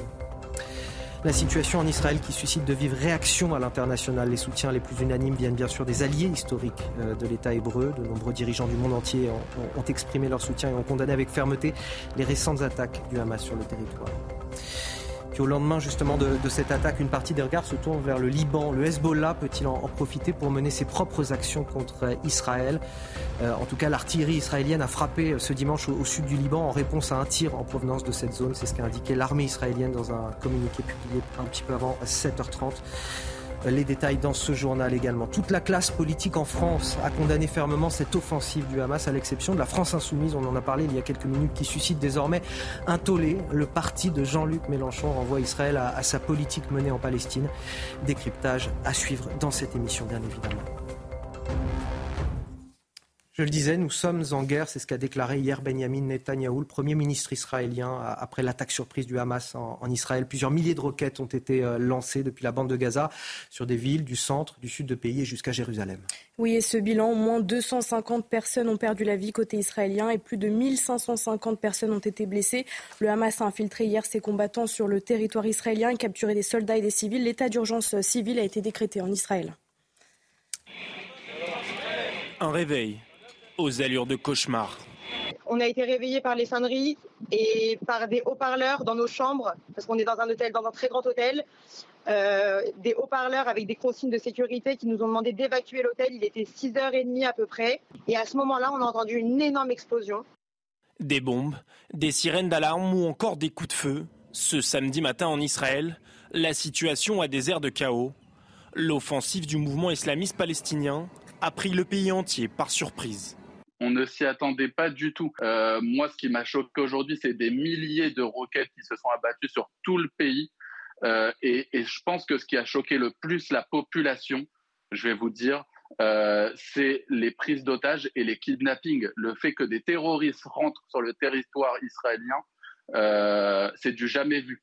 Une situation inédite et qui interroge en Israël comment le Hamas a-t-il pu pénétrer sur le territoire et passer sous le radar de l'armée? Les citoyens exigent des réponses. Le sentiment est terrible.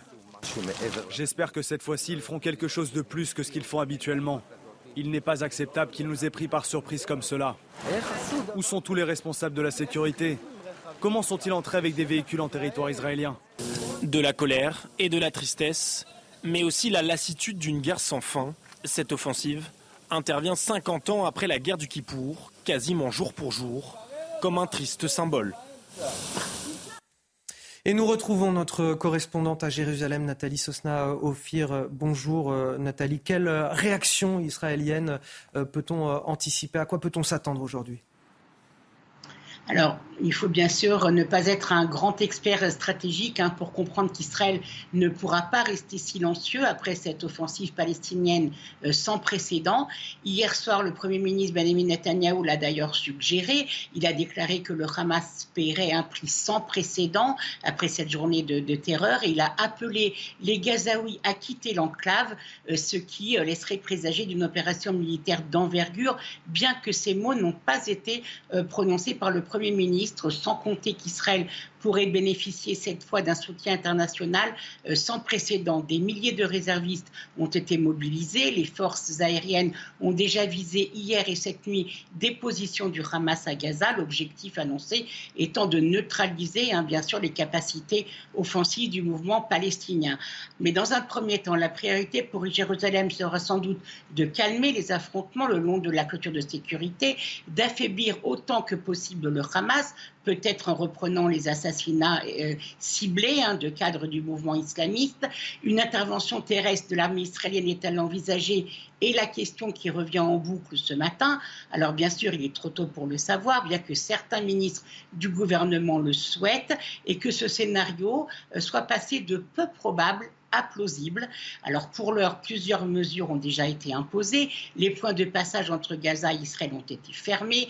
Israël a décidé de ne plus approvisionner l'enclave en électricité, alors qu'il y a encore quelques semaines, Jérusalem avait assoupli les restrictions pour améliorer les conditions de vie de Gazaouis, pensant que le Hamas entendait respecter le dernier accord euh, de trêve. Mais il faut savoir aussi que tout pourrait dépendre d'éventuels changements dans le paysage politique israélien.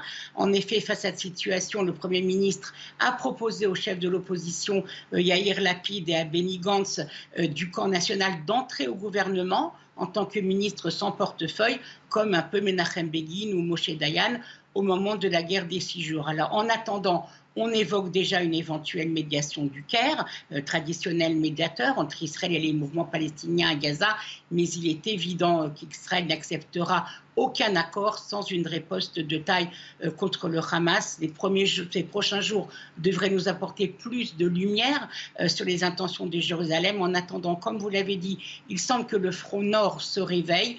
Israël vient de riposter euh, après des tirs de mortier en direction du territoire israélien, probablement du fait du Hezbollah, on le redoutait. Merci à vous, euh, Nathalie Sosna-Ophir, notre correspondante à, Jérusalem. On va tout de suite rejoindre euh, Johan, sergent réserviste de l'armée israélienne. Merci d'être euh, encore avec nous ce matin. Vous êtes sur le chemin pour rejoindre une base militaire puisque vous avez été appelé en tant que réserviste. Tout d'abord, ce que vous avez vécu ces dernières heures, c'est quelque chose de sans précédent pour vous? C'est la première fois que que je vis ça et je pense que c'est la première fois que tous les Israéliens ont vécu euh, une situation pareille. D'avoir euh, d'avoir des roquettes comme ça dans une telle quantité, on peut dire qu'on est un peu habitué à ça. C'est triste à dire, mais on est habitué. Mais euh, comme il a été dit précédemment, avoir des terroristes qui rentrent, qui traversent la frontière, qui rentrent dans nos maisons, qui kidnappent des personnes, qui prennent des otages, qui tuent sans distinction hommes, femmes, enfants, personnes âgées, c'est c'est une, sensation qui est très très difficile à vivre. Et euh, c'est pour ça qu'on répond à l'appel euh, immédiatement et qu'on rejoint euh, les forces de l'armée pour, pour aider au maximum. Comment vous et votre famille, vous avez vécu ce qui s'est passé ces dernières heures? C'était très difficile parce que tout d'abord, ça a eu lieu pendant Shabbat. Donc on n'avait pas à part, à part ce qu'on vivait, c'est-à-dire les sirènes, devoir courir dans les, dans les abris, etc., on n'avait pas vraiment d'informations sur ce qui se passait. Donc, d'être dans le flou, c'est quasiment pire que de savoir vraiment ce qui se passe. On avait des, des, des, des, échantillons d'informations de part et d'autre, comme ça, par les personnes qu'on arrivait à attraper dans la rue. Mais c'était euh, une sensation, c'était très difficile de vraiment savoir, euh, savoir ce qui se passe. Et, euh, et le moment où, du coup, j'ai été appelé et j'ai dû préparer mes affaires et repartir, ça a été forcément euh, un choc qui était prévisible certes, mais un choc quand même. Euh, parce que voilà, on est dans le flou. Je sais ni ce que je vais faire précisément, ni pour combien de temps je suis parti. Euh, j'ai une idée à peu près de ce que je vais devoir faire, mais voilà, ça reste très flou. Et c'est une organisation qui est assez, assez importante parce que rassembler des milliers de réservistes comme ça en quelques heures, vous imaginez bien que ça demande de l'organisation et c'est pas, pas forcément le plus facile à gérer. Merci à vous, euh, Johan, sergent réserviste de l'armée euh, israélienne. On vous souhaite évidemment plein de courage à vous euh, ainsi qu'à tous vos proches. Nous a rejoint sur ce plateau Samuel Lejoyeux. Bonjour. Bonjour. Vous êtes président de l'Union des étudiants juifs de France. Un mot peut-être tout d'abord pour nous dire ce regard que vous portez sur la situation en Israël depuis, depuis Paris aujourd'hui. Évidemment, je pense que comme chacun, j'ai vu ces vidéos qui ont circulé un peu partout euh, j'ai eu, euh, voilà, depuis euh, hier matin, j'ai entendu ces chiffres de nombre de morts, de nombre de blessés, de nombre d'otages circuler avec effroi.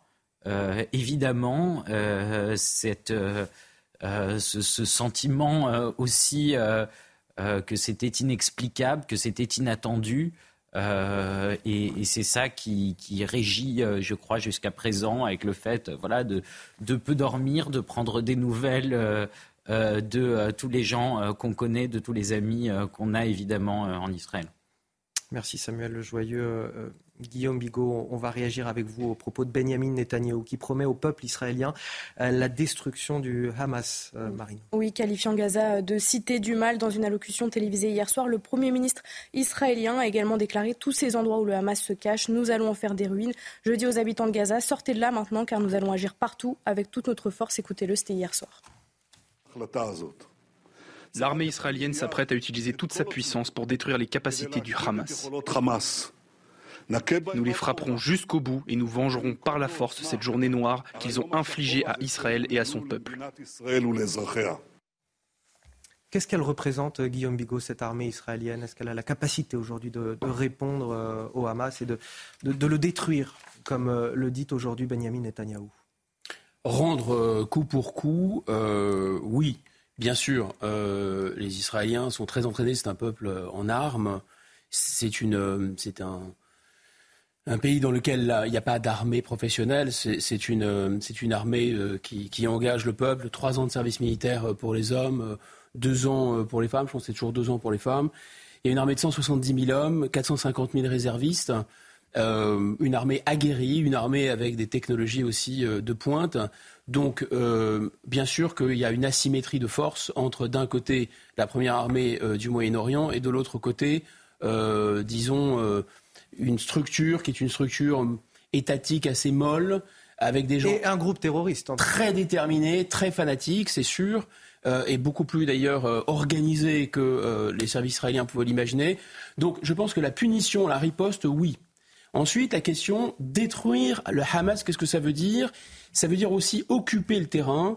Et un territoire comme Gaza, même si c'est pas très grand, c'est très densément peuplé, à la grosse, comme ça, on peut dire qu'il faudrait au moins 20 000 ou 30 000 hommes en permanence. 20 000, 30 000 hommes par rapport à une armée totale de 170 000 hommes, c'est considérable. Quand on parle, j'ai entendu hier euh, Georges Bensoussan c'est le 11 septembre, oui, 11 septembre, 15 novembre, euh, et là, ce qui s'est passé hier, le 7 octobre, ça, ça, permet aussi à, ceux qui sont en, dehors des frontières d'Israël de comprendre l'ampleur de l'événement. Justement, je pense qu'il faut aller plus loin et que, que nos téléspectateurs comprennent bien que l'État d'Israël, c'est 9 millions d'habitants, sur ces 9 millions d'habitants, vous avez 2 millions d'Arabes israéliens et l'État d'Israël est sûr de la loyauté d'une partie de ses citoyens, mais pas de la totalité de ses citoyens. Et ça, ça angoisse beaucoup euh, Israël à l'heure où on parle.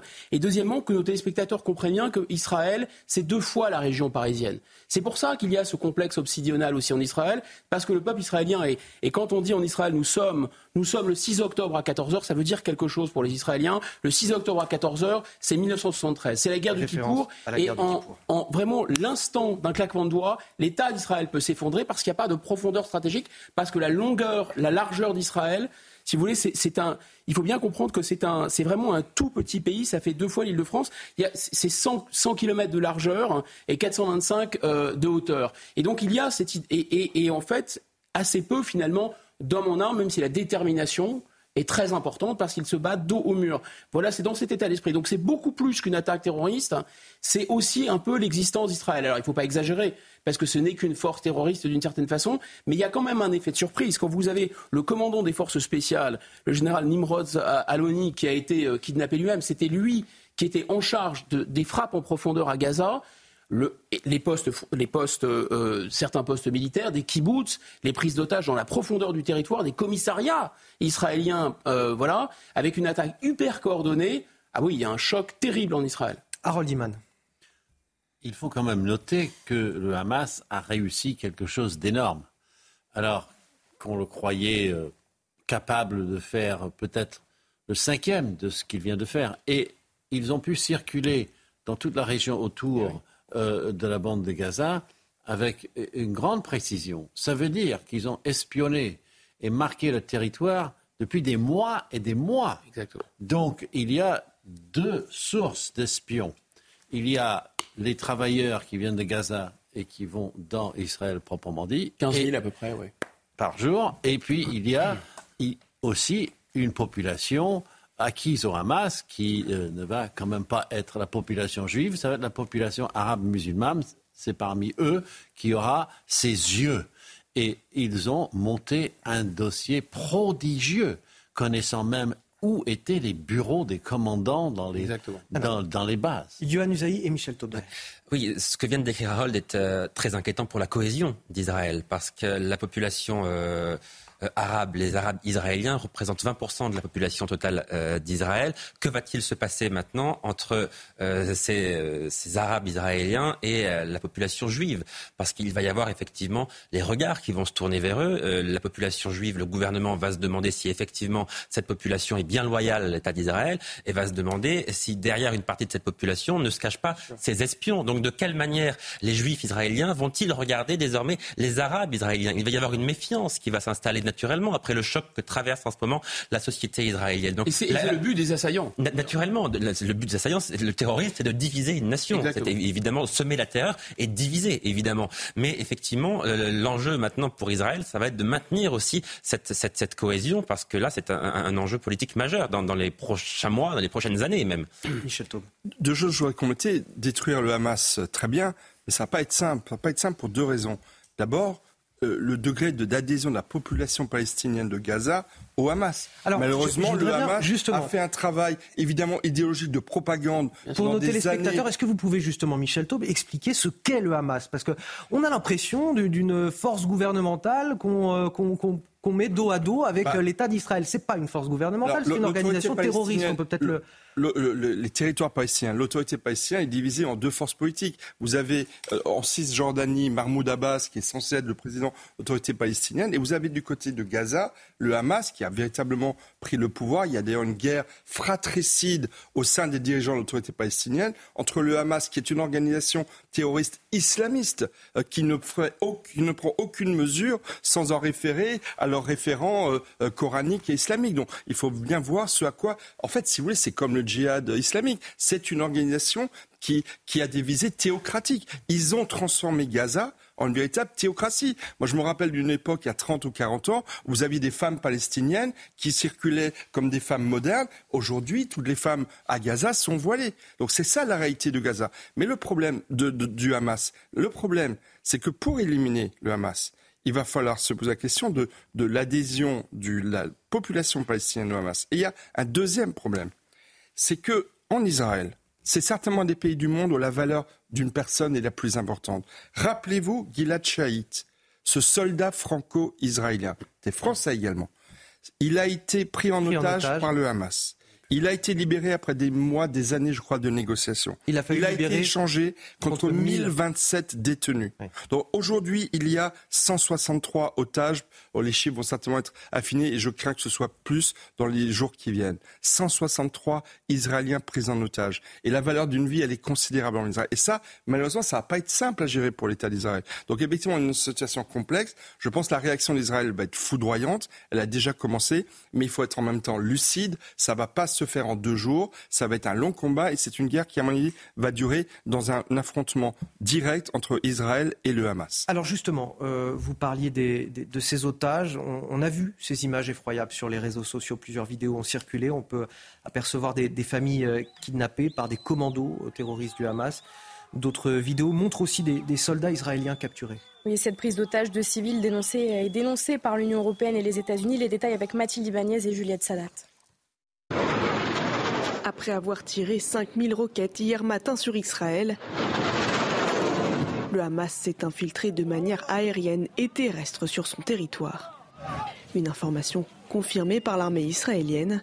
Le Hamas a kidnappé au moins cinq soldats israéliens, mais aussi des hommes, femmes et enfants.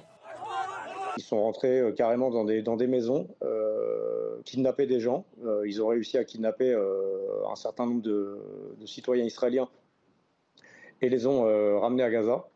il y a eu aussi, on a vu des vidéos de prise d'otages. Ils ont enlevé une mamie, une mamie de, 80 ans. voilà, c'est pour dire à quel point ils ne, reculent devant rien. Des actes dénoncés par le vice-président de la Commission européenne. Les nouvelles de civils pris en otage chez eux ou à Gaza sont effroyables. Cela va à l'encontre du droit international. Les otages doivent être libérés immédiatement. Selon les médias israéliens, le Hamas compte au moins une trentaine de prisonniers de guerre, dont des civils et des soldats de Tsahal, toujours retenus en otage. Guillaume Bigot, une réaction euh, la, barbarie, euh, non seulement elle est malheureusement, elle ressurgit dans, dans toutes les guerres, mais en plus, il y a une espèce de théorie de la barbarie pour déclencher la terreur. Et en général, les guérillas, qu'est-ce qu'elles font? Elles utilisent une barbarie extrême pour maintenir un contrôle sur des populations euh, et, leur faire servir la cause ou, les faire euh, obéir. On, voit, on a vu ça dans beaucoup de guérillas du XXe siècle. Là, ce qui est très particulier, c'est qu'on utilise euh, l'humiliation de l'ennemi, des femmes, des enfants, etc., vraiment des choses qui sont, qui sont tout à fait hors de tout code de la guerre. Je ne parle même pas du code international, mais du respect élémentaire de la personne humaine. Et il faut bien comprendre que ces images de propagande qui nous révulsent, nous, elles sont aussi à destination euh, des foules du monde arabo-musulman qui ne sont pas nécessairement tous en phase avec leur gouvernement en disant regardez, ils nous humilient, nous les humilions aussi avec des codes moraux qui ne sont pas les codes du monde occidental. Quand on est judéo-chrétien, euh, toucher une femme, toucher un enfant, ça, ne va pas. Euh, malheureusement, dans certaines interprétations extrémistes du Coran, bien sûr, c'est pas l'islam, c'est et on revient au Hamas. Hamas, ça veut dire la ferveur. C'est vraiment la cause palestinienne qui s'est recombinée avec une idéologie euh, un peu à la mode Al-Qaïda. Et, et, qui, a, qui s'est séparée d'ailleurs de l'autorité palestinienne, qui est sur une, une version, disons, laïque, euh, et nationaliste classique euh, de la, du combat palestinien. C'est ça le Hamas. Et donc c'est des codes et des valeurs que nous, nous ne comprenons pas. Et ces images, elles ne sont pas destinées seulement à terroriser les, Israéliens. C'est très important à comprendre. Elles sont destinées, aussi bizarre que ça puisse paraître, à entraîner des foules arabes derrière et des foules musulmanes. Parce que vous avez vu que, par exemple, le Parlement iranien a, a fait la fête. Vous avez vu que, euh, par exemple, au Yémen, il y a eu des manifestations de ferveur et de joie. Et, et c'est pas que dans le monde arabo-musulman, c'est également, je suis désolé, dans les banlieues de certaines villes occidentales, à commencer par la France. Euh, un mot pour dire que le Hezbollah euh, dit, c'est l'alerte qui vient de tomber, être l'auteur des tirs sur Israël à partir du, Liban. On disait justement que des, tirs d'artillerie ont été aussi euh, faits par Israël là-bas, justement en réponse à un tir provenant du Liban. Samuel Lejoyeux. Oui, quand, quand on voit ces images, je crois qu'il y, a quelque chose d'important à rappeler, à marteler. Euh, ce ne sont pas les images euh, de combattants. Hum, euh, ce sont des images de terroristes. Vous avez rappelé hein, le 11 septembre, le, 13 novembre en France. C'est bien cela. Et malheureusement, alors je ne crois pas que ce soit une question de, enfin je, ne crois pas hein, de monde arabo-musulman ou de monde judéo-chrétien. Je parlerai simplement de valeurs démocratiques. C'est dans nos, dans les valeurs démocratiques que nous défendons, c'est insupportable. Mais en revanche, on voit que parmi euh, les très très nombreuses réactions de soutien, que ce soit au niveau international ou au niveau des personnalités politiques françaises, il y a eu malheureusement certaines réactions, euh, notamment à l'extrême gauche, en particulier à l'extrême gauche, qui ont parlé de combattants, qui ont parlé euh, et qui ont voulu justifier ces images, ce terrorisme par le mot de lutte de lutte armée. C'est la raison euh, notamment pour laquelle on a euh, l'UEGF, on a, on a, annoncé porter plainte notamment contre le nouveau parti anticapitaliste, le NPA, qui a appelé à soutenir l'ensemble des moyens de lutte du peuple palestinien. Il n'est pas question ici de euh, soutenir le peuple palestinien ou soutenir le peuple israélien. Ce n'est pas la question. La question, c'est vraiment de dénoncer des actes terroristes et d'apporter son soutien entier à un peuple, le peuple israélien, euh, qui est touché par le terrorisme aujourd'hui. Oui, il y a la réaction de la France insoumise dont, dont on a parlé. J'ai dit tout à l'heure que la réaction était ignoble, qu'on avait atteint le summum de l'ignominie. Et vous faites référence au NPA. Le NPA, dans un communiqué, dit Nous soutenons les Palestiniens et tous les moyens qu'ils ont choisis pour lutter. Donc ça veut dire qu'ils soutiennent le terrorisme et qu'ils appellent quelque part à poursuivre la lutte en se servant de, de, de, du, du terrorisme. Donc je crois que ça nécessite à minima une réaction du ministre de l'Intérieur extrêmement forte, mais je crois surtout que le ministre de l'Intérieur devrait engager la dissolution du nouveau parti anticapitaliste. Parce que quand un parti politique ou quand une association fait l'apologie du terrorisme, ça n'est pas permis dans notre pays et ça justifierait donc une dissolution. Euh, Harold Iman, peut-être un mot sur cette information qui nous parvenait il y a quelques instants. Je le disais, l'artillerie israélienne a frappé euh, ce dimanche matin au, sud du Liban en réponse à un tir en provenance justement de cette zone. Et on apprend à l'instant que le Hezbollah euh, dit, affirme être l'auteur de, ces tirs, justement. C'est ce que je disais en titre tout à l'heure. Les regards aujourd'hui sont aussi tournés au nord d'Israël, vers le Liban. Alors, on n'a jamais eu une attaque combinée simultanée des deux groupes, le Hamas et le Hezbollah. Euh, par le passé, quand le Hamas agissait, le Hezbollah faisait quelques tirs, on va dire, presque de solidarité. Et inversement, quand le Hezbollah a agi en 2006, le Hamas n'a pas bougé. De temps en temps, une roquette, mais en Israël, euh, quelques tirs dans une journée ne font même pas euh, les unes de journaux. Donc euh, on, est à ce niveau pour l'instant. Mais il faut faire attention, parce que le Hamas a utilisé une méthode euh, assez novatrice, c'est de, maintenir une espèce de, climat de, guerre permanente de basse intensité, derrière laquelle elle a préparé la grosse explosion de la haute intensité. C'est peut-être ce qui se passe au Hezbollah on n'a pas vraiment les signaux, il n'y a pas vraiment d'appétence visible euh, au Liban pour une telle chose. Euh, le contentieux israélo-libanais est très très faible. Euh, il, avait même tendance à aller mieux avec l'arrangement sur le gaz qui a été très réussi entre les deux pays, avec des, médiations diverses, dont françaises. Bon, alors, on ne peut pas dire que le Hezbollah va intervenir parce qu'il a tiré mais on va dire que tout le nord d'Israël est sur les dents, car si jamais ça arrivait, là, ce serait le scénario catastrophe. Je voudrais qu'on rejoigne cette fois le, sud d'Israël, euh, rejoindre Régine, habitante de Gagnavné. Bonjour, merci d'être avec nous euh, ce matin. Bonjour. Vous êtes euh, seulement à, 40 km au, nord de Gaza. on imagine la terreur dans laquelle vous avez été plongé ces, ces dernières 24 heures. Ben oui, tout a commencé. Bonjour d'abord. Tout a commencé hier matin à 6h30. On s'est réveillé avec les alarmes qui n'ont pas arrêté toute la journée jusqu'à, je crois, 9h du soir. C'était pétrifiant, c'était, c'était angoissant, on ne sait pas ce qui se passait. Et on va entendre tout ce qui s'est passé avec les, les massacres des jeunes qu'il y a eu, les gens qui ont été kidnappés. C'est c'était incroyable, c'était atroce. Et jusqu'à maintenant, c'est encore atroce, on ne sait pas ce qui se passe vraiment encore. On attend, on attend. On, entend votre émotion dans la voix. Comment, comment s'est passée cette, euh, cette dernière nuit? Vous êtes euh, parvenu à trouver le sommeil? On, a regardé la nuit, en fait, toute la, toute la nuit, on a regardé la télévision parce qu'on ne peut pas aller dormir lorsqu'on sait ce qui se passe. Pensez aux jeunes qui ont été massacrés, pensez aux, aux mères qui ont été prises avec leurs petits enfants. C'est pas normal, c'est pas normal.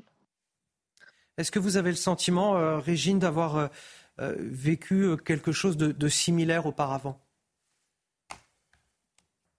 Non, jamais. Jamais. On habite à, à C'est en fait une sorte de banlieue de Ashdod. C'est à 40 km de la, de la bande de Gaza. Bon, on a eu malheureusement beaucoup de, fois où on a eu des bombes, on est resté à la maison. Mais là, c'est différent, c'est différent parce qu'il y a eu énormément de morts.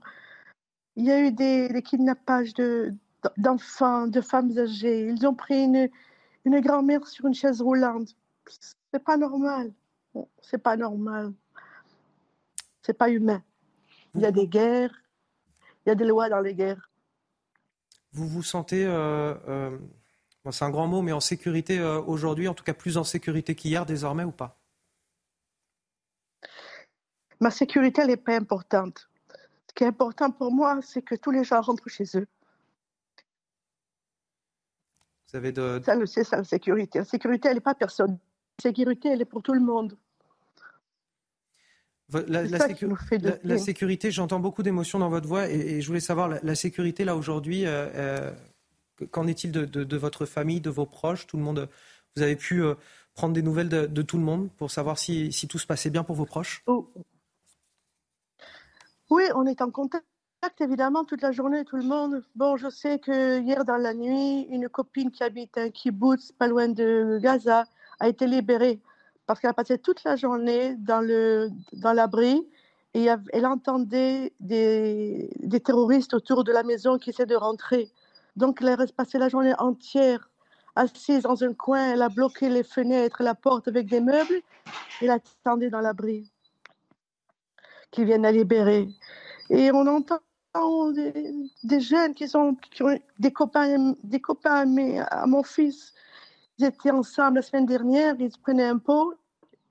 Et voilà que hier, toute la journée, ils les ont cherchés et après, ils ont entendu qu'ils sont partis. Ils ont été tués, tués hier.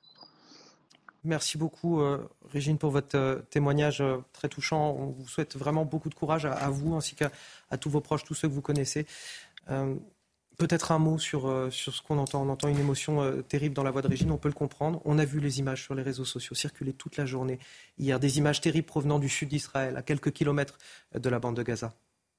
Oui, comme je vous l'ai expliqué, c'est un pays qui est, qui est avec des frontières toutes petites, c'est deux fois l'île de France, une population qui est aussi limitée. Et donc cette sensation, euh, au cours de l'histoire, euh, d'être, euh, d'avoir à chaque fois qu'il y a un conflit, son existence même menacée en tant qu'État. Et par ailleurs, le fait que l'armée soit une armée de, réservistes et de, jeunes qui font leur service militaire fait que toutes les familles israéliennes sont de facto impliquées dans le conflit. Ça, c'est fondamental. Mais au-delà de ça, je pense que euh, il faut bien essayer de prendre un peu d'auteur sur cette affaire, même s'il y a l'émotion qui, prévaut, et se dire est-ce que finalement c'est euh, le Hamas de son côté euh, même s'il a très très bien préparé son coup, et sans doute on n'y reviendra pas tout seul, probablement avec une aide, un pilotage de l'extérieur, probablement du Hezbollah, est-ce que c'est le Hamas de sa propre initiative qui s'est lancé dans une sorte de fuite en avant ou est-ce que c'est quelque chose malheureusement de plus grave, c'est-à-dire de beaucoup plus programmé avec beaucoup plus d'acteurs, non seulement le Hezbollah, mais peut-être aussi l'Iran, voire, suivez mon regard, parce qu'il y a d'autres conflits ailleurs et des, systèmes d'alliance. Ça, c'est une autre question. Yohann Oui, il y a le choc, bien sûr, pour les Israéliens des images, le nombre de morts, le fait de savoir qu'il y a des otages, c'est extrêmement choquant. Et à cela vient s'ajouter le sentiment d'être désormais vulnérables. Parce que les Israéliens avaient le sentiment jusqu'à présent, quand même, qu'ils étaient protégés, en quelque sorte, des ennemis extérieurs. Euh, il faut savoir que les frontières en Israël euh, ne sont pas des frontières poreuses. Elles sont extrêmement bien gardées. On n'entre pas en Israël comme on entre en France, par exemple. C'est extrêmement compliqué. Il y a beaucoup de contrôle, beaucoup de surveillance. Et là, pour la première fois, ces frontières ont été été percée. Donc ça, c'est un véritable choc pour les Israéliens qui maintenant vont devoir vivre en permanence avec cette peur-là, la peur que ça ne se répète. Effectivement, alors il y a déjà, eu des, attaques sur le sol euh, israélien, mais jamais des attaques de cette ampleur-là, et elles étaient le fait généralement d'un seul individu, jamais des attaques coordonnées venant donc de l'extérieur des frontières. Donc au, choc des images et au choc des, otages s'ajoute désormais ce choc de devoir vivre en insécurité. Euh, c'est quelque chose qui va évidemment rester et qui laissera euh, des traces pour tous ceux qui auront vécu ce moment-là. Une attaque qui n'a pas pu être euh, anticipée euh, par Israël. Son ambassadeur en France a d'ailleurs reconnu hier une défaillance du dispositif de sécurité antiterroriste. Oui, cette offensive surprise semble témoigner d'un dysfonctionnement au sein de l'armée israélienne qui a été prise de court. Alors pourquoi Israël n'a-t-il rien vu venir? Élément de réponse avec Maxime Leguet. Dans les rues d'Israël, des images insoutenables et une question sur toutes les lèvres. Comment a-t-on pu en arriver là Les tenants de la ligne dure l'ont emporté et ils ont décidé de renverser la table, de déclencher les chaos en espérant pouvoir, dans les, désordres qui vont s'en suivre, euh, des occasions d'avancer leurs pions. Des pions que le Hamas cherche à avancer depuis sa création en 1987. En mai dernier déjà, une guerre éclair de cinq jours initiée par le mouvement terroriste avait fait des dizaines de morts. Depuis, un cessez-le-feu était globalement respecté par les deux parties avant d'être rompu avec fracas ce samedi matin. Mais pour la première fois, le mouvement islamiste palestinien a investi physiquement le territoire israélien une offensive savamment orchestrée qui a pris de court l'armée israélienne. Malgré euh, tous euh, les réseaux de renseignement euh, dont ils disposent dans les territoires occupés et, dans les, territoires palestiniens, notamment à Gaza, eh bien, personne n'a réussi à, prévoir cette opération. Donc c'est un énorme échec. Une attaque qui intervient 50 ans après la guerre du Kippour, quasiment jour pour jour, comme un triste symbole. Alors cette question évidemment, pourquoi n'a-t-on rien vu venir? J'ai toujours entendu que Israël, euh, Harold Iman, avait les, services de renseignement parmi les plus performants au monde. Pas en octobre de 1973. C'est-à-dire qu'Israël n'est pas omnipotent en, termes de euh, renseignement et les gens en face ne sont pas nuls. Donc euh, il y a aussi le fait de ne pas réagir. Vous voyez, en octobre 1973, il y a eu quelques signaux, quand même, qu'il y aurait une attaque de l'armée égyptienne sur le canal du Sinaï. Cette fois-ci, on découvrira un jour qu'il y avait des signaux. Mais vous avez quelques officiers de renseignement qui vont dire ça, c'est le signal euh, décisif, et d'autres qui vont dire non, c'est le Hamas qui nous trompe. On ne va pas montrer qu'on réagit à chaque petite à chaque petite manœuvre. Donc on joue comme ça un jeu de dupe permanent. Et là, ils ont trouvé la faille. Donc euh, ça, c'est la première chose. Il faut dire qu'ils ont été très, très malins de ce côté-là, les gens du Hamas. Et, je suis impressionné par la profondeur de leur système de renseignement ils étaient déjà assez avancés dans le renseignement israélien. On a toujours parlé de l'infiltration de Gaza par des officiers israéliens qui savaient parler avec l'accent de Gaza. Le Shin Bet, euh, oui, de manière complètement indétectable. Et la même chose en Cisjordanie. Eh bien, il y a eu quelque chose d'inverse mais il n'y a pas besoin de beaucoup de, matériel technologique pour faire ça. Ça a réussi et voilà, on a fait des feintes et des feintes et des feintes et ça n'a pas été compris du côté israélien. Guillaume Bigot, vous, comment vous expliquez que euh, les services de, de renseignement israéliens n'aient pas pu anticiper ça? D'abord, euh, le problème du renseignement, c'est que vous avez souvent une abondance de, renseignements. Vous avez beaucoup de signaux faibles, d'informations qui remontent, etc. Le problème, c'est de savoir qu'est-ce qui est vrai, qu'est-ce qui est faux, qu'est-ce qui est de l'ordre de l'intoxication mmh. et ce qui n'est pas de l'ordre de l'intoxication. Donc, quand les choses sont bien faites, on vous envoie sur des pistes qui ne sont pas des pistes. On vous dit, oh, regardez, euh, ça va se passer tel jour à telle heure. Parce qu'une information, c'est pas seulement il va se passer une attaque, c'est où elle va se passer, quand elle va se passer, comment elle va se passer, etc. pour pouvoir agir. Ça, c'est le premier point. Deuxième point, je pense qu'il y a, est-ce qu'on peut parler du bris euh, c'est-à-dire de sentiment un peu d'invulnérabilité. le dôme de fer, vous le rappeliez. Euh, effectivement, le Shin Bet, qui est un, service extrêmement puissant, jusqu'à présent extrêmement efficace, avec une infiltration très efficace de Gaza. Euh, c'est vrai, les capteurs, c'est-à-dire que Israël est une puissance technologique. En fait, on voit quasiment tout, on entend tout, on voit tout, on comprend tout. Le problème de ces, de ces, de ces ennemis, c'est que ces gens souvent se déconnectent intégralement. C'est-à-dire qu'ils n'ont pas d'adresse IP, ils n'ont pas de puce électronique, ils ne sont pas visibles par aucun des capteurs électroniques particulièrement sophistiqués.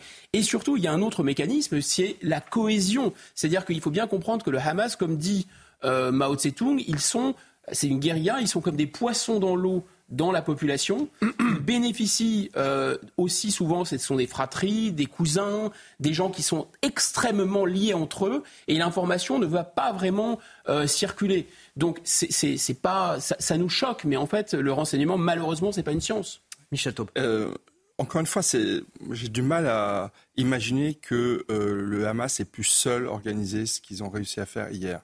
Je pense qu'effectivement, ça n'est pas qu'une organisation terroriste, ça n'est pas qu'une euh, qu'une organisation islamiste, c'est aussi malheureusement devenu au fil des années une forme d'État dans l'autorité palestinienne qui est extrêmement organisée et qui a des soutiens extérieurs. On pourrait parler de l'Iran, évidemment, il y a le Hezbollah. On peut citer aussi le Qatar, qui joue un rôle très important euh, pour l'équilibre financier euh, du Hamas et, de la vie à Gaza. Le Qatar, qui d'ailleurs tient aujourd'hui par une déclaration des autorités du Qatar, le ministre des Affaires étrangères, Israël comme seul responsable de l'escalade actuelle. Donc, si vous voulez, je pense que on va le savoir. Il n'y a pas que le Qatar qui aide financièrement, l'Union européenne aussi hein, aide financièrement. Absolument, mais le Qatar l'aide particulièrement. Et je pense que, effectivement, on le saura, j'imagine, très vite, parce qu'il faut rappeler qu'Israël est un État démocratique et donc on peut librement discuter et même remettre en question les failles qui ont pu être constatées. Mais je pense que l'hypothèse que euh, le Hamas n'ait pas été seul à agir euh, est quand même assez, euh, assez élevée. Alors, on va peut-être s'intéresser aux, réactions politiques en France, des réactions politiques qui ont été unanimes, à l'exception, Marine, de, de, la France insoumise. Oui, tout à fait. On va voir tout de suite ce sujet de Célia Gruyère et Maxime Leguet. Si la France insoumise a bien réagi à l'attaque du Hamas contre Israël, elle ne l'a toutefois pas condamnée. Dans un communiqué publié sur X par Mathilde Panot, l'extrême gauche rejette la faute sur l'État hébreu. L'offensive armée des forces palestiniennes menée par le Hamas intervient dans un contexte d'intensification de la politique d'occupation israélienne à Gaza, en Cisjordanie et à Jérusalem-Est. Même registre pour Louis Boyard qui ne condamne pas. Trop longtemps que la France ferme les yeux sur la colonisation et les exactions en Palestine. Trop longtemps que la France renvoie dos à dos la violence de l'État israélien et celle de groupes armés palestiniens. Pour Jean-Luc Mélenchon, il déplore la violence contre Israël et à Gaza. Pourtant, le discours n'est pas le même pour d'autres membres de ce groupe politique. François Ruffin lui s'est montré beaucoup plus clair. Morts, blessés, prise d'otages, condamnation totale de l'attaque du Hamas. Les images qui nous parviennent, leur violence, sont insoutenables. Un tweet partagé par Alexis Corbière, l'attaque du Hamas contre Israël est un nouvel élément de division, car pour la gauche ou encore le Parti socialiste, tous condamnent fermement. Ah, la France insoumise pointée du doigt par à peu près tout le monde, d'ailleurs incapable de condamner fermement cette attaque, renvoyant euh, dos à dos une organisation terroriste et l'État d'Israël, trouvant même des justifications à cette euh, attaque ignoble. On est avec euh, Arnaud Robinet. Bonjour, vous êtes le maire Horizon de, Reims, euh, en, Champagne-Ardenne, euh, euh, vous êtes membre du parti donc d'Édouard Philippe Horizon. Vous avez demandé, vous, la, levée de l'immunité parlementaire des députés insoumis qui ont franchi pour vous une ligne rouge Non, mais ce n'est pas la première fois que des députés France Insoumise dépassent la ligne rouge. Je crois qu'à un moment, il faut dire stop. On ne peut pas laisser des parlementaires, des représentants de la nation française, euh, mettre sur le même pied d'égalité un groupe terroriste avec un pays démocratique. Euh, et là, on n'est pas sur une question de peuple palestinien ou de peuple israélien, on est face à une attaque terroriste. Et rien ne peut justifier l'attaque ou les attaques terroristes faites par ce groupe terroriste du Hamas. Donc oui, les députés LFI, certains, ont dépassé les limites et il faut que la LICRA, le CRIF, porte plainte contre ces parlementaires. Euh, Jérôme Gage, qui est député euh, socialiste, parle d'idiots utiles des terroristes du Hamas. Bien évidemment, vous savez, depuis euh, plusieurs, depuis 2017 et même 2022, pardon, les députés LFI sont les idiots utiles de plusieurs formations politiques ou même des terroristes. Ils sont les idiots utiles du Hamas, certes, comme ils le sont aussi euh, du Rassemblement national. Donc euh, ce sont euh, des abrutis finis, je le dis et j'assume mes propos, et à un moment il faut dire stop face à ces énergumènes.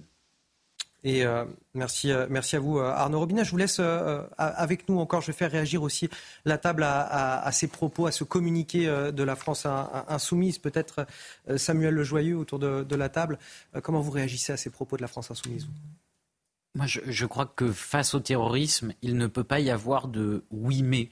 Euh, il ne peut pas y avoir euh, de condamnation euh, qui soit à demi-mot, de justification, d'atténuation de la réalité. Ce qu'on voit, c'est quand même que ça fait maintenant plusieurs mois que la France insoumise choisit de jouer sur cette haine d'Israël et sur euh, des liens euh, extrêmement douteux avec des personnalités douteuses. nous étions nous-mêmes les militants de l'UEJF à un rassemblement de Salah Amouri qui, qui, avait quand même été condamné par Israël pour un assassinat terroriste. Il y avait une députée de la France insoumise, Madame Ercilia Soudé, qui était présente à cette réunion publique et qui a ensuite d'ailleurs déposé plainte contre nous par ailleurs. Mais ce qu'on voit, c'est là effectivement euh, une nouvelle limite qui est franchie euh, face à ce qui semblerait euh, absolument clair. il n'y a aucun moyen de justifier d'une quelconque façon cette attaque absolument unilatérale qui n'est en réponse à rien du tout, d'aller la justifier par un contexte ou par tout autre argument est effectivement quelque chose d'absolument indigne. Une question pour Arnaud Robinet, maire de Reims, qui est, avec nous. Pourquoi pourquoi ces, propos ambigus de la part de, de la France insoumise? Il y a une visée électoraliste derrière? Mais bien évidemment, et ce n'est pas malheureusement la première fois, il y a une visée électoraliste de la France insoumise, oui. Oui, vous parlez de propos ambigus de la France insoumise. Les propos ne sont pas ambigus du tout. Vous faisiez référence à Ercilia Soudé. Euh, sa seule réaction a été de dire la haine attire la haine. Il faut que tout le monde comprenne bien ce que signifie, ce que dit là une représentante de la nation. Sincèrement, sincèrement j'ai honte qu'elle représente les Français à l'Assemblée nationale. Elle déshonore l'institution qu'elle est censée représenter. Ce tweet est abject. La haine attire la haine. Ça signifie que les terroristes islamistes, d'ailleurs qui ne sont jamais décrits comme tels, à aucun moment un membre de la France insoumise parle de terrorisme. On parle de groupes armés, euh, on dit euh, le conflit israélo-palestinien s'embrase. Non, le conflit euh, israélo-palestinien ne s'embrase pas. Israël est victime du terrorisme le plus monstrueux. C'est une différence, mais ça n'est jamais décrit comme ça par la France insoumise. Et ce que dit Arsila Soudé, effectivement, c'est de dire, eh les Israéliens l'ont bien cherché. les terroristes islamistes du Hamas ont bien raison de se venger. Voilà ce que dit une députée de la France insoumise qui représente les Français au sein de l'Assemblée nationale. Et je trouve que la réaction de la classe politique française n'est sincèrement pas à la hauteur. Il faut dénoncer ces propos-là, ces propos abjects, avec beaucoup plus de virulence.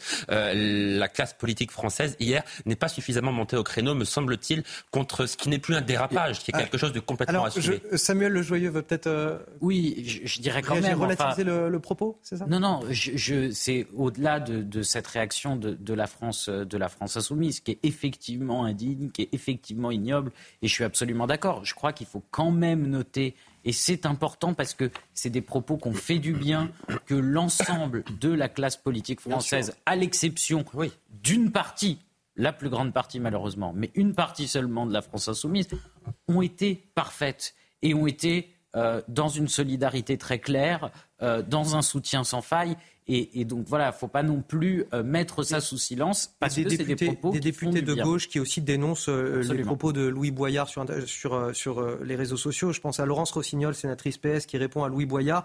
les Juifs sont toujours responsables de ce qui leur arrive. C'est une constante du discours antisémite. Là-dessus, elle est, elle, sans aucune ambiguïté, et elle dénonce les propos des, députés de la France Insoumise. Guillaume Bigot, vous vouliez réagir aussi ah Oui, il y a une sorte de confusion, de, de convergence des luttes assez odieuse, parce qu'on sait qu'il y a un courant disons, euh, du gauchisme qui est antisémite, euh, qui confond la lutte euh, contre Israël, l'antisémitisme et l'anti-impérialisme et l'anticapitalisme. Ces imbéciles ne comprennent pas d'ailleurs qu'à l'intérieur d'Israël, il y a des gens qui sont anti-capitalistes, anti-impérialistes et que c'est une démocratie et qu'il y a aussi des gens de gauche en Israël. Mais bon, c'est pas très grave. Donc il y a ce courant-là, qui a toujours existé d'ailleurs, une espèce d'antisémitisme d'extrême gauche qui se remélange, si vous voulez, avec un clientélisme clairement islamiste c'est sûr. Et là, en fait, on voit en Israël que euh, le combat euh, national pour la cause palestinienne est passé, disons, euh, dans, le camp des islamistes. Et en France, cet anticapitalisme, je dirais, de, de, carnaval ou de parade est en train en réalité de se soumettre aux islamistes et à toute une clientèle électorale. C'est pour ça qu'ils font ça. Dans France Insoumise, il y a deux problèmes. C'est France et insoumis. ce sont des gens qui ne sont plus français pour moi et qui sont tout à fait soumis. Marine Sabourin va prendre la direction de la Grande-Bretagne à présent. Oui, puisque la situation en Israël suscite de vives réactions à l'international. Les soutiens les plus unanimes viennent bien sûr des alliés historiques de l'État israélien, et notamment le Royaume-Uni. On retrouve Sarah Menaille, notre correspondante à Londres. Sarah, le gouvernement britannique a réagi à cette attaque. Oui, effectivement, comme l'ensemble de la communauté internationale, Londres a condamné hier sans équivoque l'attaque euh, du Hamas contre Israël. Le ministre britannique des Affaires étrangères, James Cleverly, a ainsi publié un, message sur les réseaux sociaux indiquant que le Royaume-Uni, je cite, eh bien, soutiendra toujours le droit d'Israël à se défendre. Dans la soirée, c'est le Premier ministre britannique Rishi Sunak qui a lui aussi posté un message sur les réseaux sociaux. Sur X, il a qualifié l'attaque de lâche et de barbare, indiquant que le Royaume-Uni serait, je cite, sans équivoque aux côtés d'Israël. Alors cette attaque fait aussi évidemment la une hein, de la presse britannique aujourd'hui, la une du Times, du Telegraph ou encore du Daily Mail. Eh bien, euh, consacré notamment à ces kidnappings de civils israéliens, des images qui ont beaucoup choqué ici au Royaume-Uni. Et puis on se pose évidemment la gestion aussi dans les journaux britanniques ce matin de la faillite des services de sécurité israéliens. Personne n'imaginait le Hamas finalement capable de concevoir une attaque coordonnée d'une telle ampleur et d'une telle complexité au sein euh, même de la bande de Gaza, dit par exemple le journaliste britannique et correspondant de la BBC au Royaume-Uni, Jeremy Bowen. Merci à vous, euh, Sarah Menaille, en direct euh, de Londres. Ce qui est terrible aujourd'hui dans cette situation, c'est que lorsque de tels événements se produisent, on soit obligé de sécuriser des lieux communautaires juifs en France. C'est la conséquence aussi de ce qui se passe et de discours qu'on a entendus de la part de la France insoumise, par exemple, de discours politiques ambiants qui, sous couvert d'antisionisme, sont en fait des discours antisémites.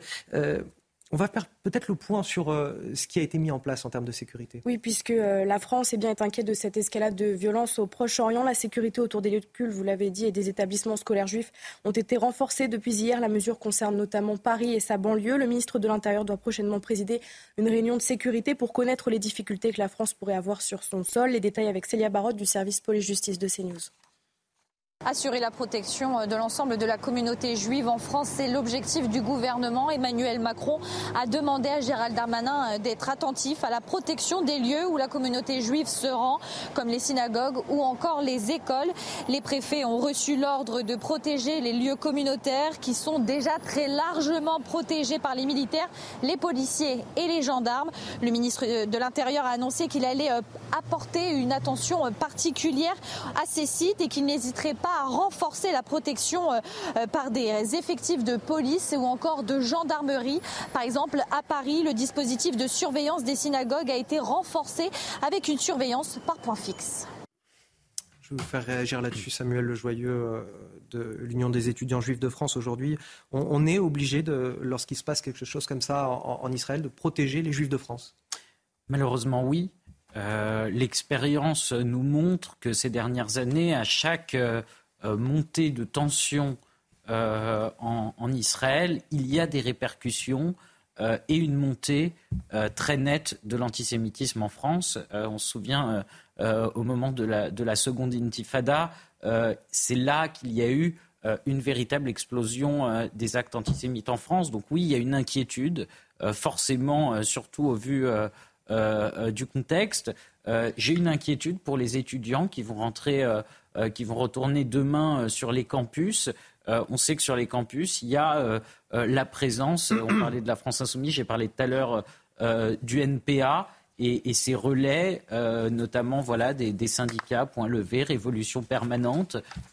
oui, j'ai une inquiétude de la manière dont cela va se passer sur les campus lundi matin, quand des étudiants juifs vont vouloir simplement exprimer peut-être une solidarité euh, euh, à l'endroit euh, du peuple israélien, ou simplement d'ailleurs afficher leur judaïsme, parce que on le sait, aujourd'hui, la réalité des étudiants juifs sur les campus, c'est que quand ils disent qu'ils sont juifs, ils sont systématiquement ramenés à la question israélienne.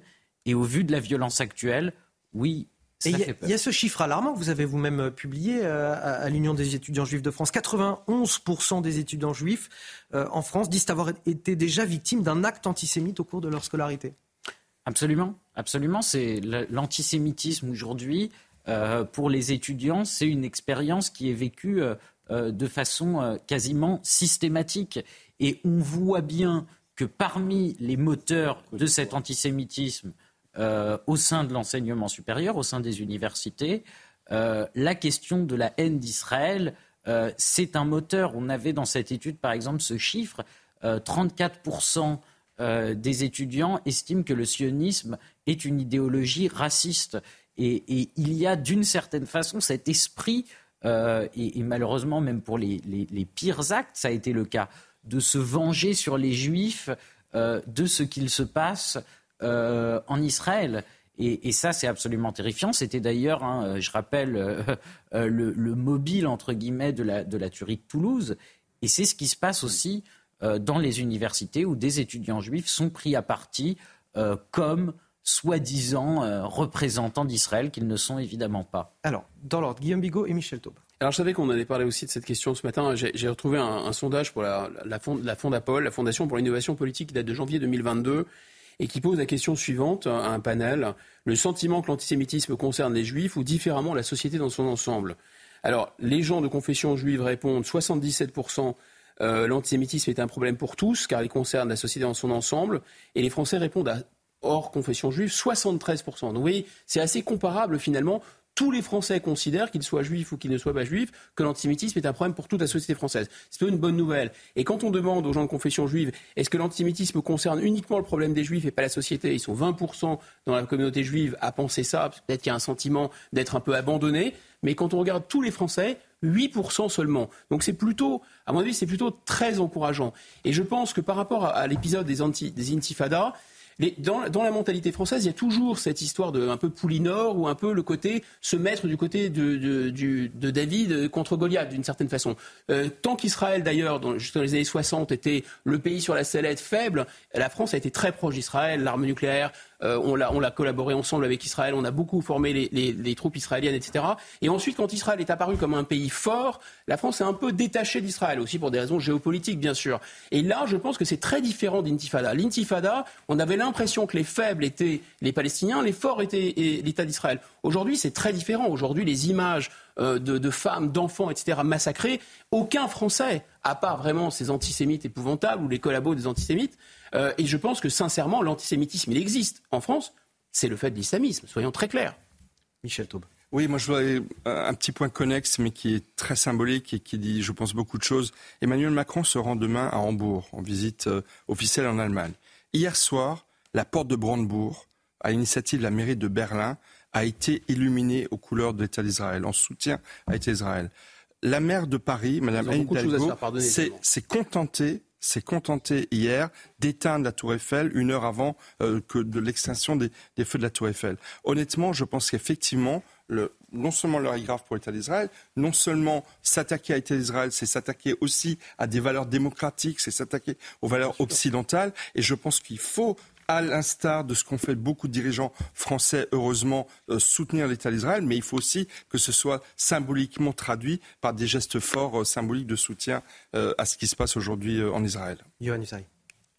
Oui, il est vrai que si on est obligé aujourd'hui de sécuriser des lieux de culte, c'est parce qu'on tire aussi les conséquences de ce qui s'est passé précédemment. Et on sait bien que quand il y a euh, des tensions, là, ce ne sont pas des tensions, hein, euh, mais quand il y a effectivement euh, ce genre de, faits en, Israël, là, le terrorisme le plus abject vient de frapper, mais une partie, notamment des jeunes arabo-musulmans qui aujourd'hui vivent en France, sont en France, une partie d'entre eux vont aller en soutien euh, du Hamas et, du, oui, et, donc tout cela a des conséquences sur le territoire français parce qu'ensuite ils peuvent euh, euh, faire preuve de violence à l'encontre de lieux de culte, par exemple. C'est vrai que des, synagogues peuvent être prises pour cible et le ministre de l'Intérieur, à la demande du président de la République, a raison de les sécuriser parce qu'à chaque fois qu'il y a des tensions ou plus en, en, Israël avec la bande de Gaza notamment, eh bien il y a des répercussions sur le sol français. Ce matin, on peut le dire, Israël et Gaza sont en, guerre. Il est quasiment 8 euh, heures sur CNews. Si vous nous rejoignez, c'est notre édition spéciale. Le Premier ministre israélien a, juré d'utiliser toute la puissance de l'armée pour venger une journée noire. Cette journée noire, c'est l'offensive terroriste menée hier par le Hamas palestinien. Offensive aérienne avec des milliers d'obus qui se sont abattus euh, sur Israël. Offensive terrestre avec des commandos terroristes venus euh, hier tirer à vue sur les populations civiles israéliennes, venus chercher femmes et enfants jusque dans leurs maisons. Les images qui ont circulé sur les réseaux sociaux étaient euh, effroyables et le bilan l'est tout autant, euh, plus de 250 morts et plus de 1500 blessés. Nous sommes en direct avec euh, Tony. Bonjour, vous êtes habitant de, de en Israël. Tout d'abord, où, se situe votre, votre commune? Netanya. Netanya. Je me trouve à Netanya. C'est à une vingtaine de kilomètres au nord de Tel Aviv. On, imagine la, terreur dans, laquelle vous avez vécu ces, 24 dernières heures. Comment s'est passé euh, la nuit dernière? Euh, Très compliqué. Sincèrement, on a fait euh, quasiment une nuit blanche. Les, bruits des, hélicoptères, les, bruits des avions de chasse, les, roquettes interceptées, les enfants qui ont fait des cauchemars. ça a été compliqué. Il y a encore des, des, bombardements. Vous avez, encore entendu des bombardements. Je vous ai mal entendu, pardonnez-moi. Ah, alors, oui, pardon. Euh, moi, moi, où je me trouve, euh, euh, c'est un peu plus calme, parce qu'on est, à 20 km au nord de, Tel Aviv. mais on a entendu toute la nuit les va-et-vient des hélicoptères, des avions de chasse. Et voilà, les, les, enfants qui ont fait des cauchemars toute la nuit. Et on entendait des booms, les interceptions de, du dôme de fer qui, intercepte, qui interceptait les, les, roquettes. Quoi. Avec votre famille, vous avez un, un lieu pour vous mettre en sécurité rapidement? Alors moi j'ai la chance d'habiter dans un euh, dans un appartement euh, neuf, dans un immeuble neuf. Et donc les, toutes les nouvelles constructions depuis euh, quelques années, on, on, a une chambre qui est une chambre forte. Donc bah, là pour le coup, tous les enfants ont dormi dans la même chambre. Voilà. Et quand il y a une alerte bah, pour, pour les parents, parce qu'on n'a pas assez de place pour dormir toute la famille dans, dans la chambre, bah, les parents on se met à courir et se réfugier dans la chambre forte. Et ben après il y a, y a plein de gens qui n'ont pas cette chance qui vivent dans des, dans des vieux immeubles. Et euh, donc là, euh, ils se cachent dans les cages d'escalier ils sont obligés de descendre dans la rue. Il y a des points comme ça à, tous, les, tous les endroits. Il y a des, euh, ce qu'on appelle des mamades, des chambres fortes. Donc les gens sont obligés de descendre les escaliers, de aller dans la rue, rentrer dans des chambres fortes, réveiller les enfants. C'est faut le vivre, faut le vivre pour pour, pour, pour le, comprendre. Comment euh, vous euh, parlez à vos enfants de cette situation et comment ils la vivent eux-mêmes? Parce que j'imagine que vous, vous pouvez rationaliser la chose quelque part et que vous avez vécu des situations peut-être pas aussi graves que celles que vous avez vécues hier, mais peut-être des situations similaires. Eux, probablement pas. Euh, comment vous leur en parlez? Comment ils réagissent depuis 24 heures? Bah Écoutez, on a entre guillemets l'habitude, on vit un, peu en état de guerre depuis, depuis toujours ici. Donc on a tous les ans euh, des conflits euh, on se fait attaquer euh, tous les ans par le Hamas ou le djihad islamique qui, qui balance des, des, centaines de roquettes, voire des milliers sur les populations civiles à tout moment. Donc on, on, a, on a entre guillemets un peu l'habitude, sauf que là, ce round-là est bien plus violent que, que les autres. Et donc les enfants sont, les enfants sont, sont très, très inquiets ils sont sur les réseaux sociaux, euh, TikTok, tout ça, et euh, donc ils voient défiler aussi des choses. Ils nous voient aussi à nous stresser. On regarde la télé en continu. Euh, donc voilà, ils, voient, ils, comprennent la situation et ils, sont, ils sont angoissés. Merci à vous, Tony, habitant de, Netanya en, en, Israël, dans le centre du pays, d'avoir accepté de, témoigner ce matin sur euh, notre antenne. Euh, Marine Sabourin va peut-être aussi rejoindre à Jérusalem notre correspondant. Oui, Nathalie euh, Sosna Ophir. Nathalie, comment expliquer que les services de renseignement israéliens, réputés pour être parmi les plus efficaces du monde, n'ont-ils pas anticipé l'offensive du Hamas? Alors il est évident hein, qu'une enquête sera diligentée, mais pour l'instant la priorité c'est de rétablir le calme sur le front sud et de penser hein, les plaies, hein, de, respecter le deuil. Depuis hier dans les médias, l'offensive palestinienne est comparée à l'offensive arabe de la guerre de Kippour. C'était il y a tout juste 50 ans, jour pour jour, qui avait elle aussi pris de court les dirigeants et les peuples israéliens. Cette date, d'ailleurs, n'a peut-être pas été choisie par hasard euh, par le Hamas ou par l'Iran, euh, qui, d'une façon ou d'une autre, est derrière cette offensive. À nouveau, cinq décennies plus tard, en effet, l'infaillibilité euh, des services de renseignement et la force de dissuasion de l'armée sont mises à mal de toute évidence, les services de secret se seraient trompés sur les intentions du Hamas. Ils ont pensé qu'ils souhaitaient maintenir le calme en dépit de quelques démonstrations à la clôture de sécurité qui, a posteriori, était sans doute destiné à induire Jérusalem en erreur, alors que l'offensive sans précédent d'hier se préparait. D'ailleurs, ces derniers mois, Israël négociait hein, euh, avec, euh, avec le Hamas indirectement pour consentir plus d'allègements aux Gazaouis. Les dollars qataris avaient même été autorisés à entrer dans l'enclave afin d'officiellement aider les familles démunies. Le nombre de travailleurs pardon, gazaouis autorisés à entrer en Israël avait été revu à la hausse et la zone de pêche pour les pêcheurs euh, élargie. Alors il faut aussi se rappeler qu'hier était un jour de Shabbat, mais aussi un jour de fête, Simchat Torah. Les forces étaient donc en effectif réduit, ce qui peut expliquer hein, le temps qu'il a fallu aux soldats de Tsahal pour arriver dans les localités investies par les terroristes du Hamas, il a fallu souvent plusieurs heures. D'autre part, il faut savoir, hein, se rappeler que dernièrement, les services secrets israéliens étaient surtout focalisés euh, sur une probable incursion du Hezbollah depuis le sud Liban sur le front nord et se rappeler que l'offensive est survenue dans un contexte euh, politique euh, identitaire institutionnel en Israël et d'une profonde division de la société, comme en témoignent les protestations euh, massives hein, chaque semaine contre le projet de réforme judiciaire. Le Hamas a certainement profité de cette fragilité interne pour passer à l'acte. Alors il est évident qu'à l'instar de ce qui s'est produit après la guerre de Kippour, les Israéliens devraient demander des comptes à leurs dirigeants. Et à cette époque, on s'en souvient, l'échec de l'anticipation de la double incursion arabe avait conduit à la démission de la Première ministre Golda Meir.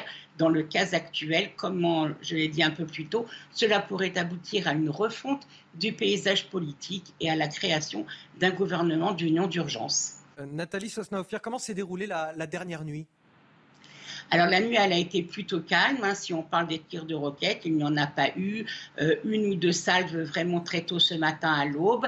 Euh, cette nuit de Sahel a visé des positions euh, du Hamas à Gaza dans des frappes aériennes, notamment un tunnel offensif et un point d'observation.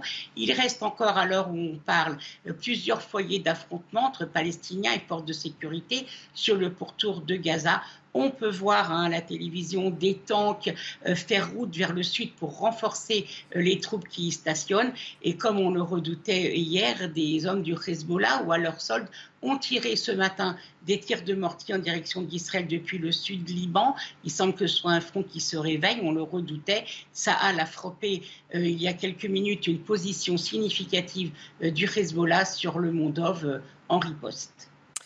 Merci à vous, euh, Nathalie euh, Sosna-Ophir, notre correspondante à Jérusalem. Euh, pour cette nouvelle heure d'information à 8 heures, nous a rejoint sur ce plateau la députée Renaissance de Paris, Astrid Panossian-Bouvet. Bonjour. Merci Bonjour à tous. nous aujourd'hui pour commenter cette terrible actualité. Toujours Guillaume Bigot. Harold Iman pour l'actualité internationale et Johan Usaï du service politique euh, de euh, CNews. Ces images euh, terribles qu'on a pu voir circuler sur les réseaux sociaux de, cette attaque terroriste menée par le Hamas sur le territoire d'Israël. On le rappelle, un, bilan terrible, plus de 250 morts et 1500 blessés. On a un pays aujourd'hui, Marine, qui est sous le choc.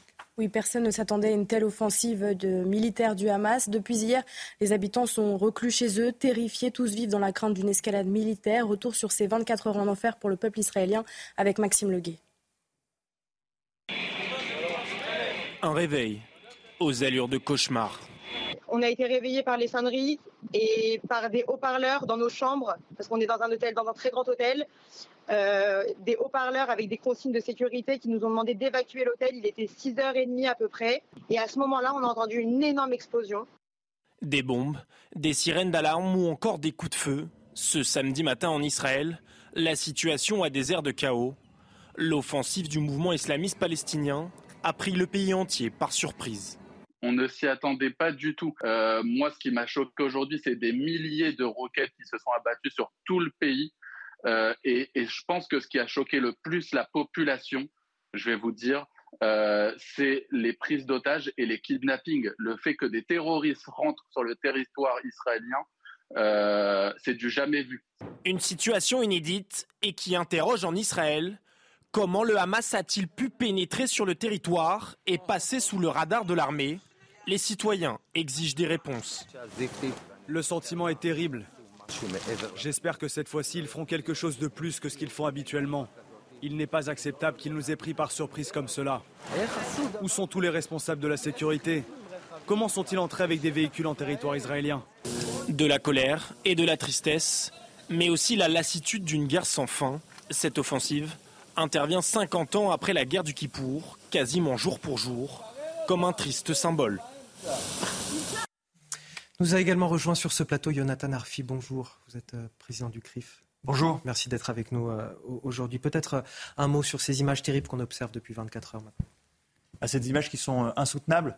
On voit des, civils qui sont livrés à, la barbarie de commandos terroristes jetés dans les villes israéliennes. pour moi, ça évoque évidemment les sensations et les images du, 13 novembre, où on avait de la même manière des civils exécutés de sang-froid voilà la, réalité de ces images. c'est bouleversant et évidemment très angoissant. Astrid Panos-Bouvet, députée Renaissance de, Paris. Vous aussi, peut-être un, mot sur ces images qu'on observe depuis 24 heures. Vous évoquiez le, 15 novembre à Paris, ça peut être le 11 septembre à, New York. En tout cas, ce sont des images qui symbolisent ce qui se passe aujourd'hui en Israël.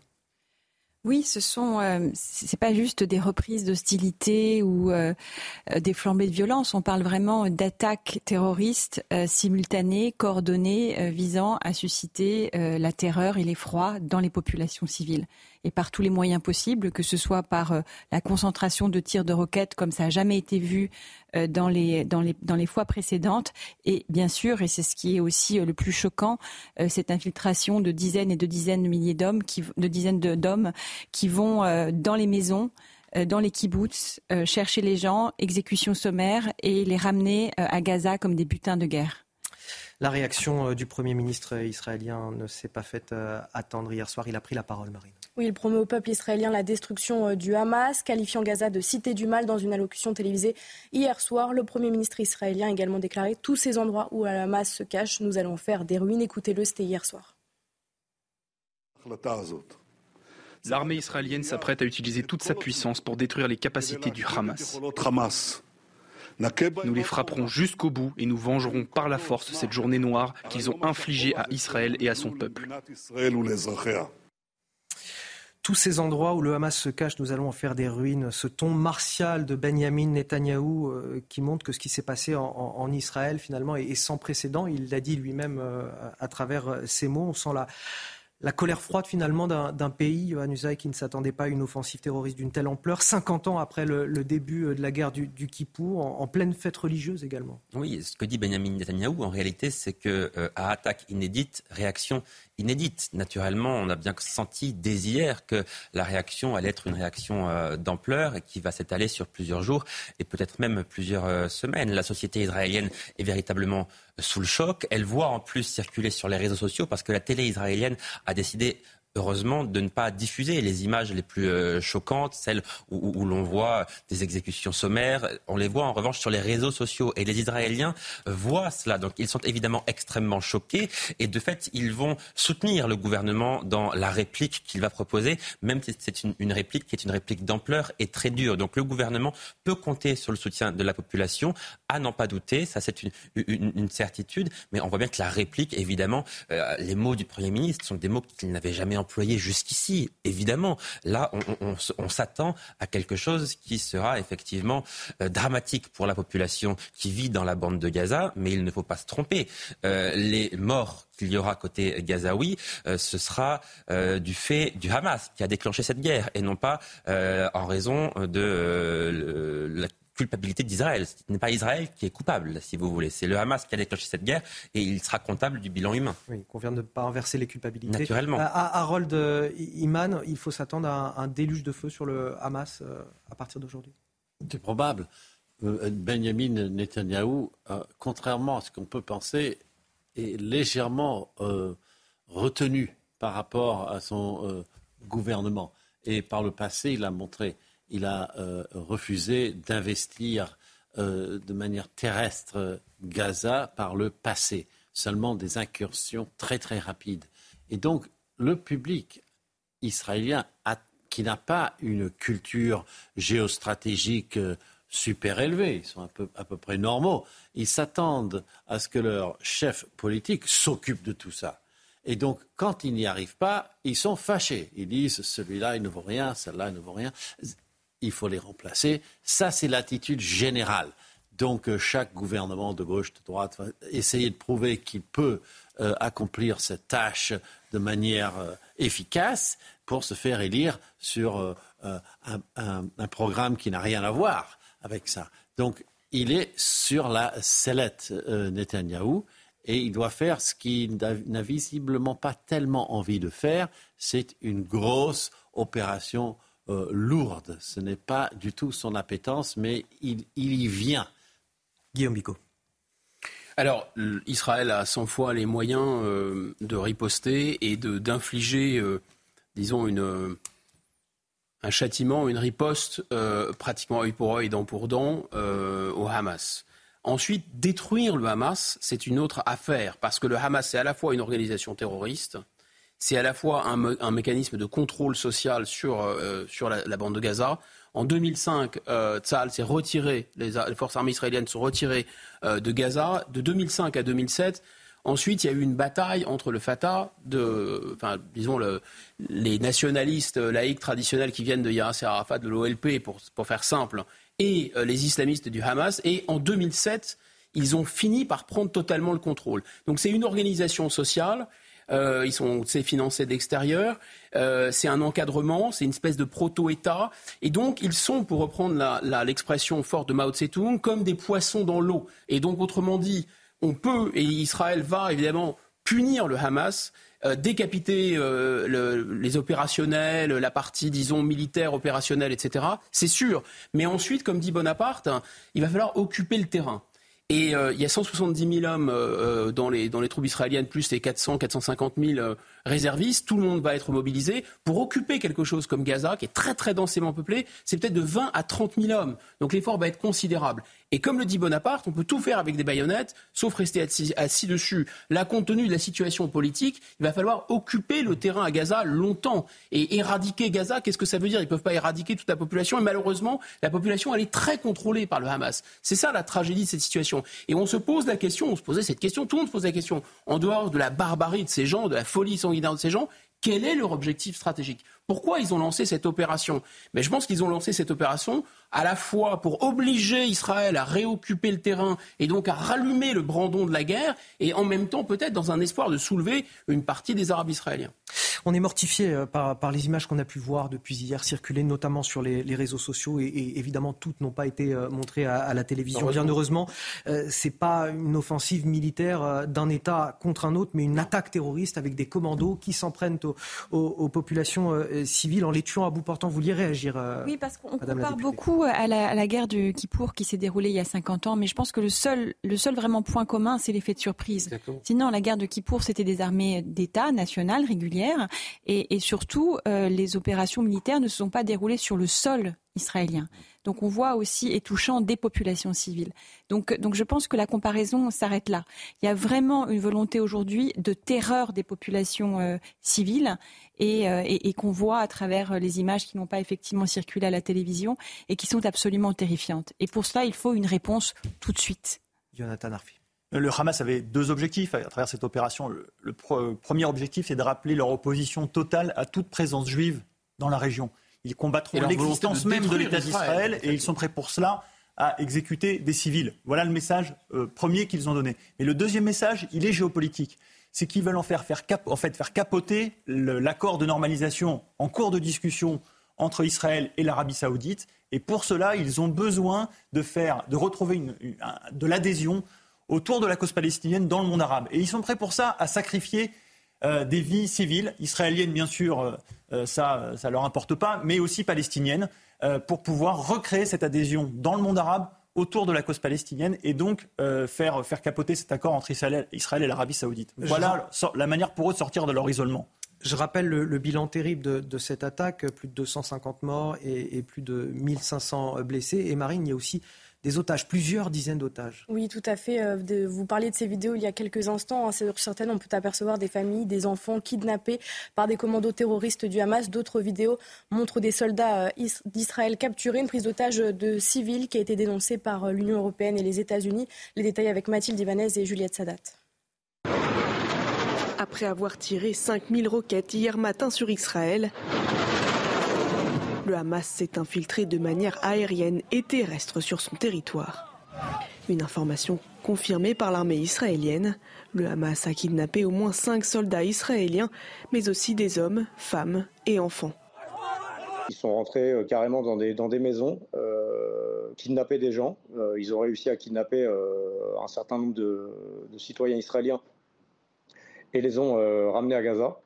Euh, il y a eu aussi, on a vu des vidéos de prise d'otages. Ils ont enlevé une mamie, euh, une mamie de, 80 ans. Euh, voilà, c'est pour dire à quel point ils ne, reculent devant rien. Des actes dénoncés par le vice-président de la Commission européenne. Les nouvelles de civils pris en otage chez eux ou à Gaza sont effroyables. Cela va à l'encontre du droit international. Les otages doivent être libérés immédiatement. Selon les médias israéliens, le Hamas compte au moins une trentaine de prisonniers de guerre, dont des civils et des soldats de Tsahal, toujours retenus en otage. Parmi ces otages, on a vu euh, des femmes âgées, des femmes plus jeunes, des enfants, des militaires, euh, on le disait à l'instant. Euh, est-ce que ce sont des gens qu'on va voir revenir un jour? Est-ce qu'il y a, ma question c'est est-ce qu'il y a possibilité aujourd'hui de négocier avec le Hamas pour faire revenir ces personnes? C'est déjà arrivé par le passé? Il y a obligation. Israël ne tiendra pas s'il ne les fait pas revenir jusqu'au dernier. Mais c'est déjà arrivé par le passé qu'on négocie Oui, il faut négocier dans l'ultime instant. Parce que, bon, la doctrine, c'est on ne négocie jamais. Mais la, super la supradoctrine, si vous voulez, c'est que chaque vie est sacrée, chaque vie des nôtres. Donc, à l'ultime instant, on va négocier mais on va négocier de manière très mais On a déjà eu un, soldat israélien en, captivité qui a été échangé euh, contre euh, on combien on un, millier de, de, combattants du Hamas euh, qui ont été libérés. oui, mais dans une situation où Israël avait, par le dôme de fer, par le mur, etc., établi une sécurité et tenu le problème à distance. Là, c'est la situation me semble exceptionnelle et la donne a changé. Je crois qu'il y a une contradiction, à mon avis, entre vouloir détruire le Hamas euh, et d'un côté et de l'autre vouloir négocier avec le Hamas. Ça paraît compliqué. Jonathan Arfi. Au sein de la société israélienne, un, un attachement euh, extrêmement fort euh, à chacun des destins individuels de ces otages. Vous verrez euh, le nom de chacun sera connu, partagé, les images, les photos euh, dans la société israélienne seront, Une solidarité incroyable. Il y a un élan de solidarité qui mm. va jouer pleinement, comme ça a été le cas pour Gilad Shalit, effectivement, ce soldat franco-israélien euh, qui avait été libéré il y a quelques années. donc, il y aura une pression extrêmement forte de la société israélienne pour trouver une manière de ramener ces otages. Alors, peut-être que dans certains cas, ce sera via des opérations militaires, mais très certainement aussi dans le cadre de, négociations qui seront menées.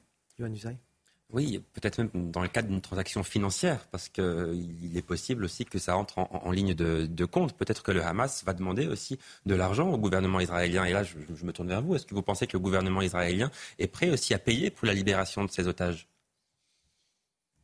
Question qui ah, c'est effectivement oui, mais c'est la question non, mais posée. vous, avez une connaissance très fine de, de, de l'État israélien. L'Europe, les États-Unis ont aussi un rôle à jouer parce que euh, nous pouvons euh, faire pression sur euh, le Hamas, directement ou indirectement. Euh, euh, on rappelle les liens de proximité du Hamas, notamment avec la Turquie, notamment évidemment avec l'Iran. il y a des canaux qui passent par l'Égypte. Il y a des manières de parler au Hamas. Ce sera le rôle de l'Europe de peser de tout son poids. Nous pouvons aussi sanctionner financièrement.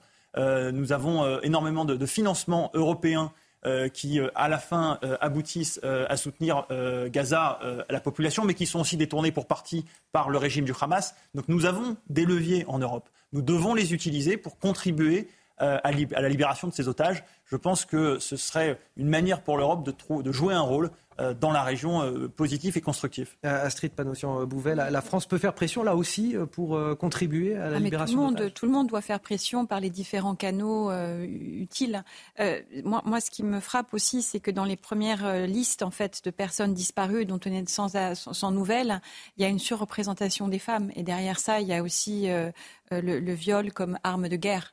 Euh, et, qui est finalement un modus operandi euh, utilisé aussi par, euh, Daesh et légitimé par, par, par, leur doctrine. Donc, donc il faut vraiment, et on y reviendra peut-être voilà, bien spécifier à qui on a affaire aujourd'hui. Et ce n'est pas simplement une, une, affaire israélienne, c'est l'affaire de toutes les démocraties qui doivent répondre face au terrorisme. C'est l'affaire de toutes les sociétés ouvertes qui doivent répondre à des idéologies mortifères qui sont celles du djihad islamique préconisées aujourd'hui et défendues par une organisation terroriste comme le Hamas. Alors cette question également ce matin, pourquoi euh, n'a-t-on rien vu venir? Quand je dis n'a-t-on rien vu venir, ce sont les services de renseignement israéliens, bien évidemment. En tout cas, dans un deuxième temps, après la riboste du pays, Israël va forcément devoir tirer des leçons de ce qui s'est passé. Oui, l'ambassadeur euh, en France a reconnu hier une défaillance du dispositif de sécurité antiterroriste. Cette offensive surprise semble témoigner d'un dysfonctionnement au sein de l'armée israélienne qui a été euh, prise de court. Alors pourquoi Israël n'a-t-il rien vu venir? Élément de réponse avec Maxime Leguet. Dans les rues d'Israël, des images insoutenables et une question sur toutes les lèvres. Comment a-t-on pu en arriver là? Les tenants de la ligne dure l'ont emporté et ils ont décidé de renverser la table, de déclencher les chaos en espérant pouvoir, dans les, désordres qui vont s'en suivre, euh, des occasions d'avancer leurs pions. Des pions que le Hamas cherche à avancer depuis sa création en 1987. En mai dernier déjà, une guerre éclair de cinq jours initiée par le mouvement terroriste avait fait des dizaines de morts. Depuis, un cessez-le-feu était globalement respecté par les deux parties avant d'être rompu avec fracas ce samedi matin. Mais pour la première fois, le mouvement islamiste palestinien a investi physiquement le territoire israélien une offensive savamment orchestrée qui a pris de court l'armée israélienne. Malgré euh, tous euh, les réseaux de renseignement euh, dont ils disposent dans les territoires occupés et, dans les, territoires palestiniens, notamment à Gaza, eh bien, personne n'a réussi à, prévoir cette opération. Donc c'est énorme, un énorme échec. Une attaque qui intervient 50 ans après la guerre du Kippour, quasiment jour pour jour, comme un triste symbole. Yohann Usaï, va être important de devoir mettre les, choses à plat ensuite, quand les choses se seront apaisées, de, faire le point sur ce qui a été euh, euh, défaillant parce que d'abord, là, vous avez raison de préciser que c'est le temps de l'union. Mm. Et, tant que euh, cette guerre ou que la réplique d'Israël n'est pas terminée, euh, le temps des polémiques ne sera mm. pas venu. Mm. Euh, après, il faudra chercher à comprendre évidemment ce qui s'est passé. J'évoque la question parce qu'elle a été voilà, admise par l'ambassadeur. Naturellement, qui était hier sur ce plateau et qui a reconnu, qui a d'ores et déjà reconnu qu'il y avait eu des failles au sein des services de, de, renseignement. Pour l'instant, le, temps est à, l'union, je vous le dis. D'ailleurs, le, le, chef de l'opposition en, en Israël fait bloc avec le gouvernement de Benjamin Netanyahou. Il n'y a aucune polémique. Le, peuple aussi israélien est complètement en soutien, évidemment, du, gouvernement. Mais ensuite, il faudra comprendre ce qui s'est passé. Euh, d'abord parce que les Israéliens auront besoin de savoir, mais parce qu'il faudra faire en sorte que ça ne se reproduise plus. Alors, il y a deux possibilités. Où les services de renseignement n'ont absolument rien vu. Il n'y a eu aucun signal. Tout est complètement passé euh, sous les radars. Et là, on peut imaginer ce qui va se passer. C'est qu'il y aura une refonte complète des services de, de renseignement. Où il y a eu des signaux. Euh, des, messages ont été envoyés, ont été reçus, perçus par les services de renseignement. Une partie d'entre eux ont été transmis au gouvernement, mais ils n'ont pas été écoutés. Et à ce moment-là, il faudra comprendre pourquoi ces signaux n'ont pas été écoutés. Parce que compte tenu de la préparation très méthodique qui a dû prendre des semaines, des mois de préparation même pour le, pour le Hamas, il semble quand même peu probable qu'il n'y ait pas eu quelques signaux. Il faudra comprendre ce que sont devenus ces signaux et pourquoi ils n'ont pas été écoutés. Guillaume Bigot. Euh, Charles Pasqua s'était rendu à la, NSA un peu de temps après le, 11 septembre et, euh, et des, espions américains, euh, enfin, je rappelle, la NSA, c'était un quart de tous les mathématiciens américains qui travaillent pour la NSA, des capteurs, euh, une, une, avance informatique colossale, donc on voit d'ailleurs maintenant avec l'intelligence artificielle. Et il leur a dit, mais pourquoi en France vous arrivez à, à détecter autant d'attentats? Il, leur a dit, de manière un peu en plaisantant, the finger and the nose. C'est ça c'est ça mon secret.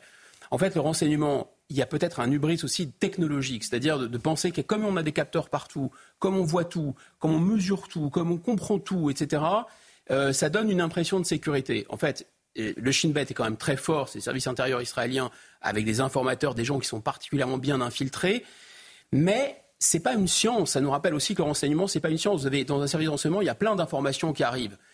Mais est-ce que c'est la bonne information ou la mauvaise information? La, base de la base, c'est l'intoxication. Ça vous donner des informations sur ce qui va arriver, mais ce n'est pas exactement le jour, l'heure, le bon endroit où ça va arriver. Ça, c'est absolument fondamental. Ça montre deux choses. Ça montre que, euh, d'abord, on ne doit jamais sous-estimer son ennemi. Vraiment, c'est la base. L'ennemi, dans la guerre, fait toujours ce qu'on pense qu'il est incapable de faire.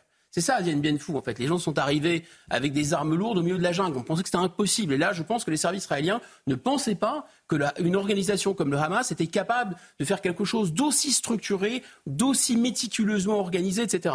Et la deuxième chose, il me semble aussi que ce sont des gens qui n'ont pas du tout ni d'adresse IP, ni de téléphone, ni rien, et ne laissent aucune signature électronique. Probablement, il y a quelque chose comme une cohésion, des fratries, des cousinats, des faits. C'est très très difficile, probablement, pour les services israéliens de pénétrer ces univers qui sont très fermés sur eux-mêmes, très refermés sur eux-mêmes à l'intérieur de Gaza. Et enfin, dernier point, je pense qu'ils ont malheureusement des informateurs à l'intérieur d'Israël, sinon ils n'auraient jamais pu faire quelque chose comme ça. 8h30 sur CNews, notre édition spéciale se poursuit concernant cette euh, offensive terroriste menée hier par le Hamas palestinien euh, en Israël, offensive aérienne avec des milliers d'obus qui se sont abattus hier sur Israël, offensive terrestre avec des commandos terroristes venus euh, tirer à vue sur les populations civiles israéliennes, venus chercher femmes et enfants jusque dans leurs maisons.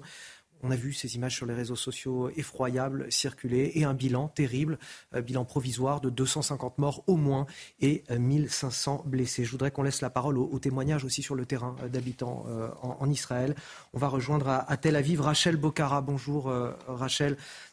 on imagine que ces dernières heures ont été très difficiles. Comment se sont déroulées, comment s'est déroulée la nuit dernière? La nuit, elle a été relativement calme, mais le début de soirée, ça a été euh, très, très intense. On a, eu la, on a eu la chance que la nuit a été calme sur Tel Aviv. Comment se sont euh, déroulées les dernières 24 heures pour vous et votre famille? Ça a été euh, très, très intense et très surprenant et très choquant. J'ai beaucoup de mes neveux qui, sont, qui ont été appelés en tant que réservistes. Et donc, je me retrouve à aider et et la, une des femmes de mon, de mon, neveu avec les enfants, et à, et à côté, euh, faire attention à mes parents qui sont des personnes âgées. Donc, euh, c'est très. Euh, on s'entraide beaucoup et c'est très intense et, et, très, très surprenant et violent. On sait que d'une certaine manière, vous êtes habitué à, à vivre avec une forme de danger, mais est-ce que vous avez vécu quelque chose de similaire auparavant? Ça fait longtemps que j'habite en Israël. On est malheureusement habitué à recevoir, recevoir des, alertes, mais de cette violence, c'était aussi surprenant. On n'est pas habitué. Et euh, en plus, à côté de ça, les infiltrations et les kidnappings et les otages, tout cela en même temps, non, c'est euh, bien différent de tout ce que j'ai vécu les dernières années. Hum, un dernier mot, vous vous sentez aujourd'hui euh, en sécurité là où vous êtes? Vous avez de quoi vous protéger? Je serai toujours en sécurité dans ce, dans ce pays malgré tout. Mais euh, c'est évident qu'il euh, y a une peur qui est là et heureusement qu'il y a de l'entraide. Merci à vous, euh, Rachel Bocara, pour votre témoignage ce matin sur notre antenne. On vous souhaite évidemment plein de courage à vous et à, vos proches euh, et ceux qui sont partis en tant que réservistes également pour euh, l'armée israélienne. on va partir également du côté de Jérusalem, Marine Sabour. Oui, nous retrouvons notre correspondante Nathalie Sosnaofir. Nathalie, cette nuit, l'armée israélienne a frappé des positions israéliennes à Gaza et ce matin, des échanges de tirs ont éclaté entre la frontière entre le Liban et Israël. Tout à fait. Alors, comme l'a dit l'intervenante précédente, la nuit a été plutôt calme. Il n'y a pas eu de tirs de roquettes. Cependant, les tirs viennent tout juste de reprendre euh, depuis Gaza en direction des localités du pourtour euh, euh, de l'enclave palestinienne. cette nuit et ce matin, comme vous l'avez dit, ça a visé des positions offensives du Hamas à Gaza, notamment un tunnel offensif et un point d'observation. L'objectif est bien sûr d'affaiblir hein, le mouvement islamiste au règne dans l'enclave. Il reste encore, à l'heure nous parlons, sept foyers d'affrontement entre Palestiniens et forces de sécurité sur le pourtour de Gaza. On peut voir en ce moment même des tanks euh, faire route vers le sud pour renforcer les troupes qui y stationnent. On parle de la mobilisation de plusieurs centaines de milliers euh, de réservistes et comme on le redoutait hier, des hommes du Hezbollah ou à leur solde ont tiré ce matin des tirs de mortier en direction d'Israël depuis le sud Liban et Tsahal a frappé une position euh, significative du Hezbollah sur le Mont Dov. Voilà ce que l'on pouvait dire à cette heure sur cette nuit et cette matinée. Merci à vous, Nathalie Sosna-Ophir, correspondante CNews à, Jérusalem. Euh, un mot, euh, peut-être, à Rolliman, sur le risque d'embrasement dans la région. Euh, tout à l'heure, il y a eu des frappes de l'artillerie israélienne au Liban et l'artillerie israélienne répondait à un tir émis depuis le Liban. On l'a appris ensuite. le Hezbollah a admis que c'était lui qui avait tiré. Donc il y a un risque aujourd'hui d'embrasement aussi au nord d'Israël? Alors, deux choses. Il y a un risque et peut-être qu'il n'y a pas un risque. Donc, comment est-ce qu'il y aurait un risque la, date choisie a été brillante du côté du Hamas. C'est-à-dire, euh, comme bougeait euh, l'actualité au Moyen-Orient, ils ont trouvé le moment pour provoquer la plus grande euh, résonance à leur acte.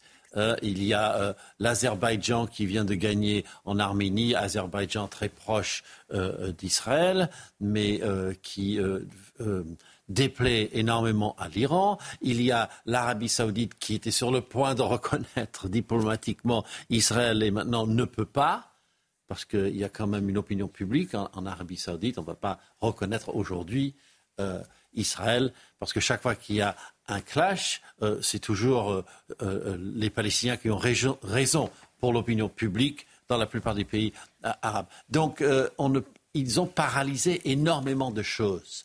Donc pour ça, on peut s'attendre à ce que tous les intervenants essayent de faire quelque chose. Les Iraniens vont essayer de faire des choses. Ils ont des troupes en Syrie, hein, la force Quds, et là, ils peuvent tout à fait tirer sans problème sur euh, les euh, hauteurs du Golan. il, y a le Hezbollah qui est quasiment une annexe du Quds, et puis euh, le Hamas, avec qui ils se sont euh, énormément rapprochés. Euh, le Hamas est assez intelligent pour être à la fois proche de la Turquie et proche de, de l'Iran. Donc vous voyez, c'est un jeu interconnecté assez compliqué. Mais là où c'est moins dangereux, c'est que par le passé, le Hezbollah tirait un tout petit peu quand le Hamas tirait beaucoup, et le Hamas tirait un tout petit peu quand le Hezbollah tirait beaucoup. C'est-à-dire qu'ils n'ont jamais attaqué simultanément. Donc c'est normal qu'ils fassent quelques tirs pour dire à l'autre, d'accord, je suis là, je montre que symboliquement, j'aurais pu faire quelque chose. Mais ils se retiennent pour des raisons stratégiques à eux. Guillaume Bigot. Si vous voulez, on a, on a soit des États qui sont rationnels, qui ont des stratégies rationnelles et qui défendent leurs intérêts, ou alors on a des groupes un peu apocalyptiques, type Al-Qaïda, euh, qui sont partis dans une fuite en avant pour déclencher finalement une guerre de fin du monde, en quelque sorte. Et c'est l'articulation entre les deux qui est assez intéressante. Disons, de 2001 jusqu'à aujourd'hui, on avait d'un côté, enfin avant 2001, c'est la guerre du Kippour par exemple, on avait des États qui se battaient entre eux avec un agenda rationnel. Et on peut considérer que euh, euh, Russie, Ukraine, c'est ça. Et de l'autre côté, des groupes type Al-Qaïda, type Daesh, qui étaient partis dans une espèce de fin du monde. Là, ce qui est inquiétant, c'est l'articulation entre les deux. Parce que là, il y a deux lectures possibles. La première lecture possible, vous avez le Hamas qui est au pied du mur et qui tente tout pour le tout pour rallumer le brandon de la guerre avec Israël. Et en fait, ils sont seuls, ils sont un peu isolés et ils tentent le tout pour le tout. C'est, entre guillemets, c'est horrible, mais c'est relativement euh, rassurant. Soit vous avez la, la lecture qui consiste à dire le Hamas n'a pas pu faire ça sans le Hezbollah alors même qu'il y avait un accord euh, sur la frontière maritime au sud euh, du Liban et au nord d'Israël, entre le Liban et Israël, mais ça impliquait aussi le Hezbollah. Et donc le Hezbollah, c'est normalement des gens qui sont proches de l'Iran et qui, marchent avec le Hamas en quelque sorte. Donc là, on voyait bien qu'il y avait un isolement. Et de la même façon qu'il y avait un accord avec l'Arabie saoudite. Donc on voyait bien que c'est une sorte d'hypothèse rassurante où le Hamas est dans une fuite en avant. Mais il y a une hypothèse plus inquiétante, et j'en termine là, c'est que finalement le Hamas n'a pas pu faire ça sans le Hezbollah, le Hezbollah n'a pas pu faire ça sans l'Iran, et derrière l'Iran, vous avez d'autres alliés, qui s'appellent la Syrie, euh, voire la Russie. Voire au-delà, parce qu'on est quand même dans une déstabilisation d'un ordre mondial, vous comprenez. Mais il ne faut pas en aller là, il faut pas aller jusque là, parce qu'on n'a aucune preuve de ça. Mais simplement, le lien entre Hezbollah et Iran est très clair, et le lien entre Hezbollah et Hamas, on verra s'il est clair ou pas. Et face à ce risque d'embrasement, on va faire dans un instant le point sur les réactions internationales, mais tout d'abord une réaction peut-être à Astrid Je voulais simplement rebondir sur ce que, sur ce que les commentateurs euh, de l'actualité internationale disaient, c'est-à-dire que une des erreurs, c'est de ne jamais anticiper ce que fait euh, l'ennemi. Euh, et vous disiez, quand le Hezbollah faisait moins, le Hamas faisait beaucoup et, inversement.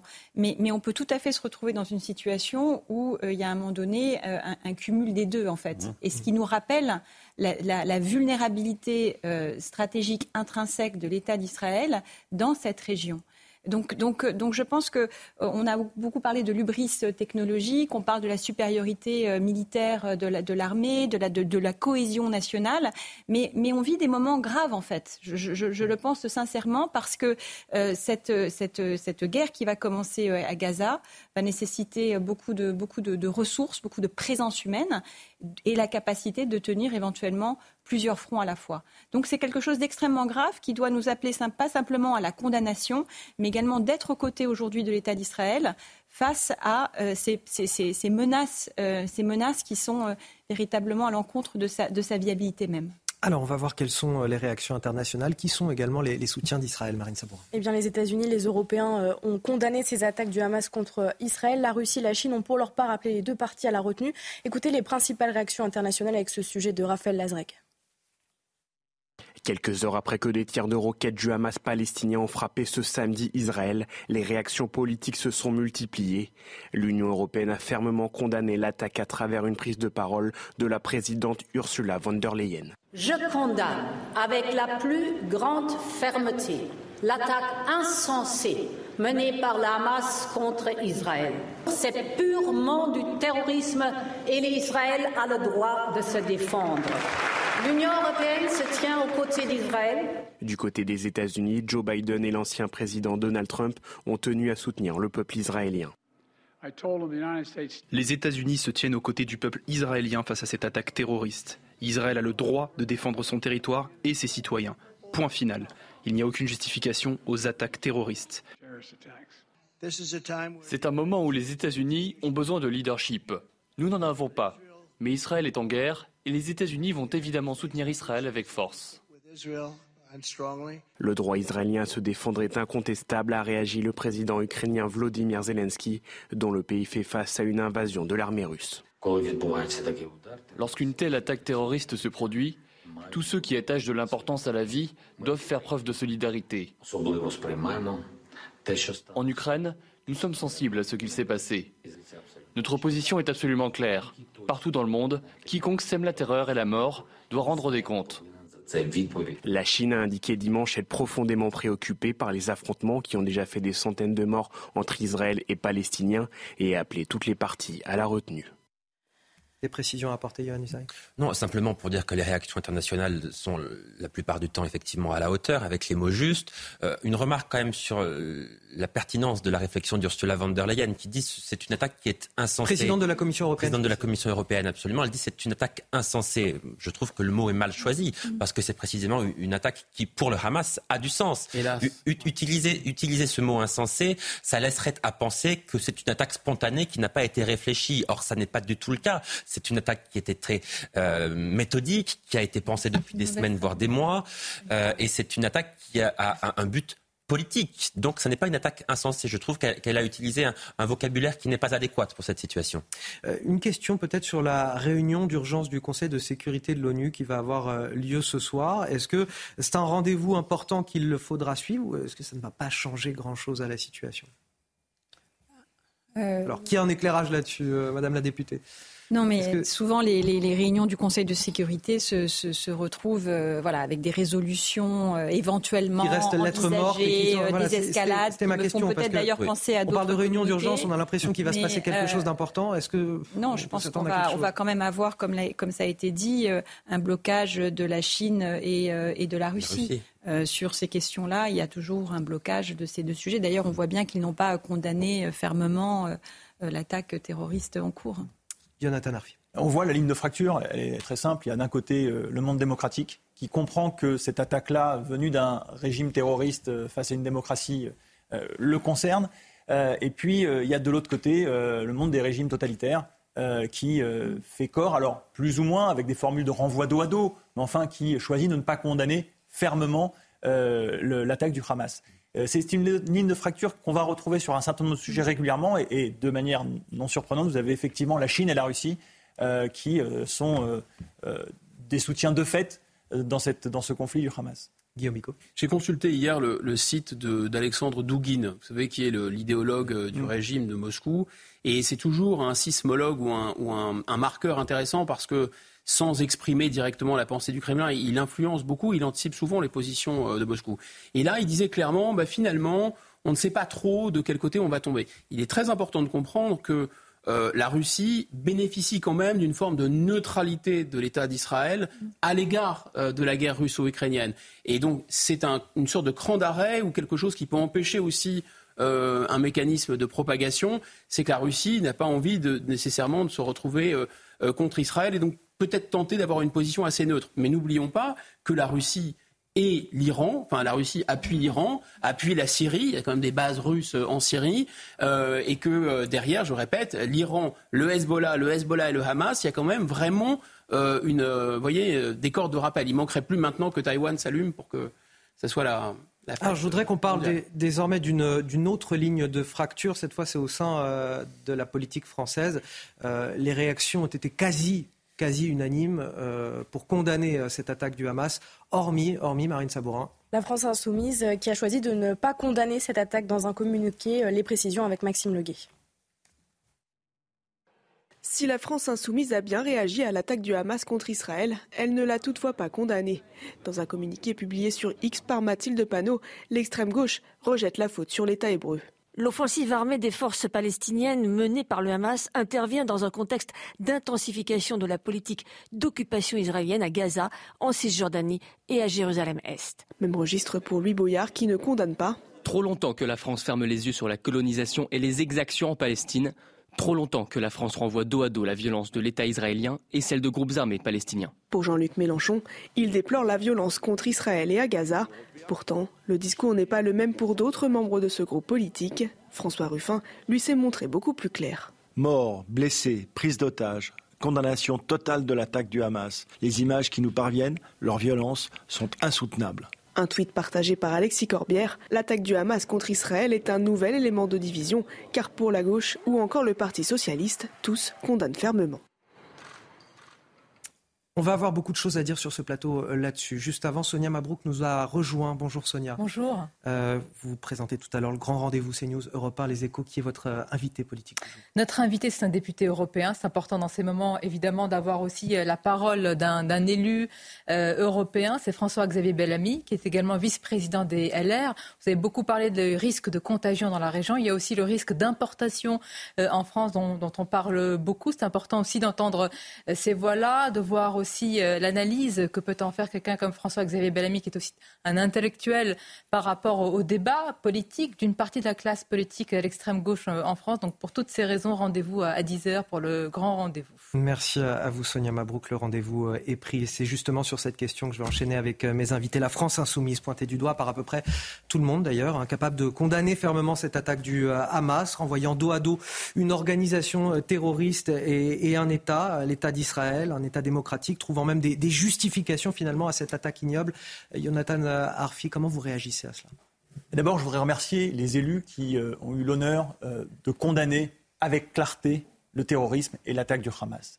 Et à contrario, euh, la honte qui restera associée à la France insoumise sur cet épisode, renvoyer dos à dos un régime terroriste et une démocratie, renvoyer à dos à dos l'agresseur et la victime dans un moment comme celui-là, c'est tout simplement légitimer le terrorisme. La responsabilité de, LFI est immense euh, sur le plan politique. Mm. Nous avons donc un parti politique avec des élus de premier plan à l'Assemblée nationale qui choisit d'une certaine manière de cautionner le terrorisme. C'est abject, c'est une faute politique, mais c'est aussi une faute morale. Bah, moi, je trouve qu'il y a quelque chose de vain et de dérisoire de parler de la situation française euh, actuellement face à ces images et face, euh, face à l'émotion et la sidération. C'est important d'en parler parce que ça a des, conséquences ici en France. L'indécence de, des prises de position de, de, de, de, la France insoumise appelle à de la colère, du dégoût et du mépris. Ces communiqués me font penser à ces fameux « je suis Charlie, mais », le « oui, mais ». Voilà, de renvoyer ils dos. Même pas Charlie, et ils étaient même pas Charlie déjà. De renvoyer dos à dos, euh, de relativiser, sans être capable d'avoir une condamnation totale et radicale du terrorisme tel qu'il se produit aujourd'hui sous nos yeux, c'est insupportable. Et j'espère vraiment qu'il y aura des sanctions disciplinaires qui seront prises contre ces députés euh, qui euh, sont euh, dans un relativisme absolu. Quand on parle d'offensive à, des, forces palestiniennes, c'est pas les forces palestiniennes. On parle du Hamas qui est une organisation terroriste. Quand on parle dans ce communiqué de la LFI d'une présence à Gaza, mais les Israéliens ont quitté Gaza depuis, 2005 n'y a plus, de, il y a plus de, soldats, il n'y a plus de colons. Tout est faux dans ce communiqué. Non seulement c'est faux sur le fond, mais c'est indigne sur la forme. Donc il faut des sanctions maintenant, et je trouve effectivement vain, dérisoire il faut, de parler Il faut lever l'immunité parlementaire, comme demande Arnaud Robinet, par exemple, maire de Reims. Il faut regarder. Alors après, c'est très compliqué de lever l'immunité euh, parlementaire, et donc euh, je pense que plutôt qu'il faut il faut regarder, mais en tout cas, on ne peut pas laisser euh, passer ce genre de choses, de relativisme absolu et surtout de mensonges. De mensonges. Le Hamas, c'est pas euh, une armée régulière, c'est une organisation terroriste euh, reconnue par notre propre pays. Mmh. Non, mais il n'y a pas besoin de lever l'immunité parlementaire, parce que l'immunité parlementaire ne s'applique que pour les propos qui sont tenus à l'Assemblée nationale, au sein de l'hémicycle. Les députés qui tiennent des propos qui seraient condamnables par la justice, ça tombe sous le coup de la loi quand ça n'est pas tenu à l'intérieur de l'Assemblée nationale. Donc s'il se trouve qu'il y a des propos qui doivent être condamnés par la justice, il y aura peut-être des plaintes, ce sera le cas, il n'y a pas besoin de lever l'immunité euh, parlementaire. Mais pour rebondir sur ce que vous disiez, moi je trouve que ça va au-delà de l'indécence. Mm. On n'est pas dans l'indécence. Là, quand vous avez des députés de la France insoumise qui disent la haine attire la haine. C'est insupportable. Quand quand aucun de ces députés n'est capable de dire euh, de prononcer ce mot de terrorisme, de prononcer ce mot d'islamisme, qu'on parle effectivement de groupes armés, qu'on considère finalement que euh, le Hamas euh, est en train de se défendre et que finalement Israël a bien cherché ce qui est en train de lui arriver, qu'Israël est responsable et que le Hamas voilà, ne, fait que se défendre. C'est ce que dit Ercilia Soudé, qui est une députée de la France insoumise. Elle, le dit très clairement. Quand on dit la haine attire la haine, eh bien ça veut dire cela. On est au-delà de l'indécence. Abject. Ces députés déshonorent l'institution qu'ils sont censés représenter. On va continuer notre tour de table. Tout d'abord, je voudrais qu'on rejoigne Yves Deray. Bonjour, euh, rédacteur en chef de Forbes France. Euh, là aussi, comment vous, vous analysez cette, euh, cette fracture, en tout cas, qui ne concerne finalement qu'un seul parti, celui de la France insoumise, qui renvoie l'État d'Israël et cette organisation terroriste dos à dos? Comment vous analysez cela? Comment vous percevez cela? D'abord, je trouve que ça, ça, ne concerne pas que la France insoumise, mais la NUPES dans son ensemble, parce que j'ai vu aussi quand même la difficulté des socialistes à réagir. Et Olivier Faure a mis un certain temps. Euh, je n'ai pas vu et entendu autant que cela de personnalités euh, du Parti socialiste s'exprimer, même si celles qui se sont exprimées ne sont pas aussi ambiguës et, euh, que, que, que, les personnalités de la France insoumise. Alors après, la France insoumise, très sincèrement, on n'est pas très surpris de euh, cette réaction parce que ça fait un certain temps que euh, ce parti s'inscrit dans cette mouvance qu'on appelle les islamo-gauchistes.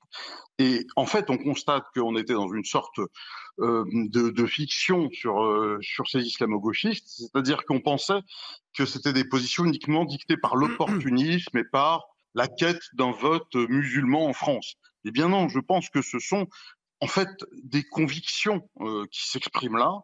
Euh, quand on voit certaines déclarations de dirigeants de la France insoumise, vos invités l'ont dit, euh, il y a l'impossibilité de prononcer le mot terroriste. Il s'agit de combattants pour eux et pas de terroristes, etc. Il y a une terminologie, une phraséologie qui est choisie à dessein. Donc je pense que là, en fait, c'est cette cette affaire, c'est bas les masques. C'est vraiment là, on voit la France insoumise telle qu'elle est, avec quand même des divisions internes, parce qu'on voit des personnalités comme notamment euh, bon, Jean-Luc Mélenchon lui-même essaye quand même de, de, de, regarder ce qui se passe avec un regard de, il se dit homme d'État, donc il essaye d'avoir une position un peu plus responsable, disons, que, que son entourage. Alors, ces, propos, euh, oui. etc. On peut, on peut, je rappelle ce que dit Jean-Luc Mélenchon. Hein. Toute la violence déchaînée contre Israël et à Gaza ne prouve qu'une chose la violence ne produit et ne reproduit qu'elle-même. On ne voit pas véritablement de, de condamnation de, de, de, ce qui s'est passé. Euh, Peut-être autour de, la table. Euh, Jonathan Arfi, vous allez peut-être pouvoir me confirmer ça, mais ce, qui est dit euh, par la France insoumise, par certains députés de la, NUPES aujourd'hui, renvoyer dos à dos une organisation terroriste et un, État démocratique, ça a des conséquences sur la vie euh, des citoyens juifs français. Bien sûr.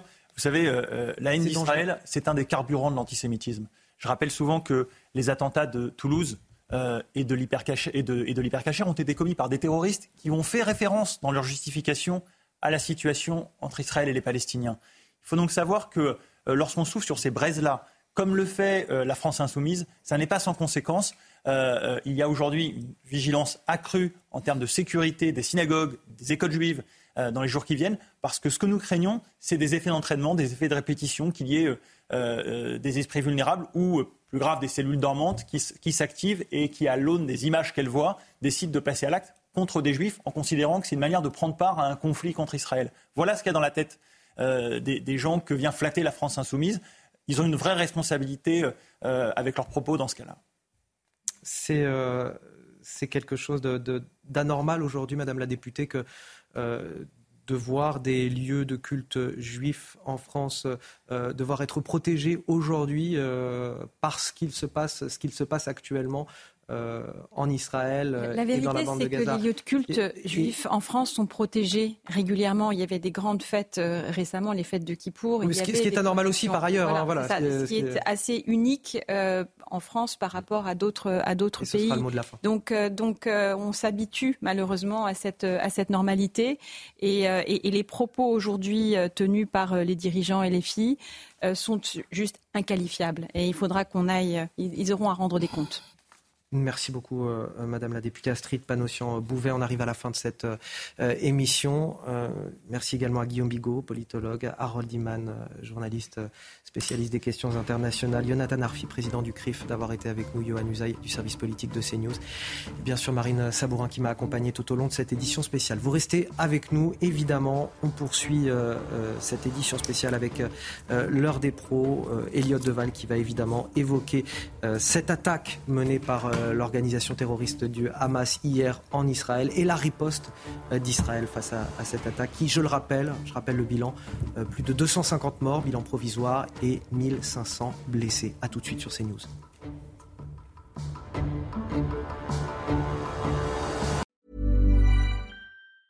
Ever catch yourself eating the same flavorless dinner three days in a row? Dreaming of something better? Well, HelloFresh is your guilt-free dream come true, baby. It's me, Kiki Palmer. Let's wake up those taste buds with hot, juicy pecan crusted chicken or garlic butter shrimp scampi. Mm. Hello Fresh. Stop dreaming of all the delicious possibilities and dig in at HelloFresh.com. Let's get this dinner party started.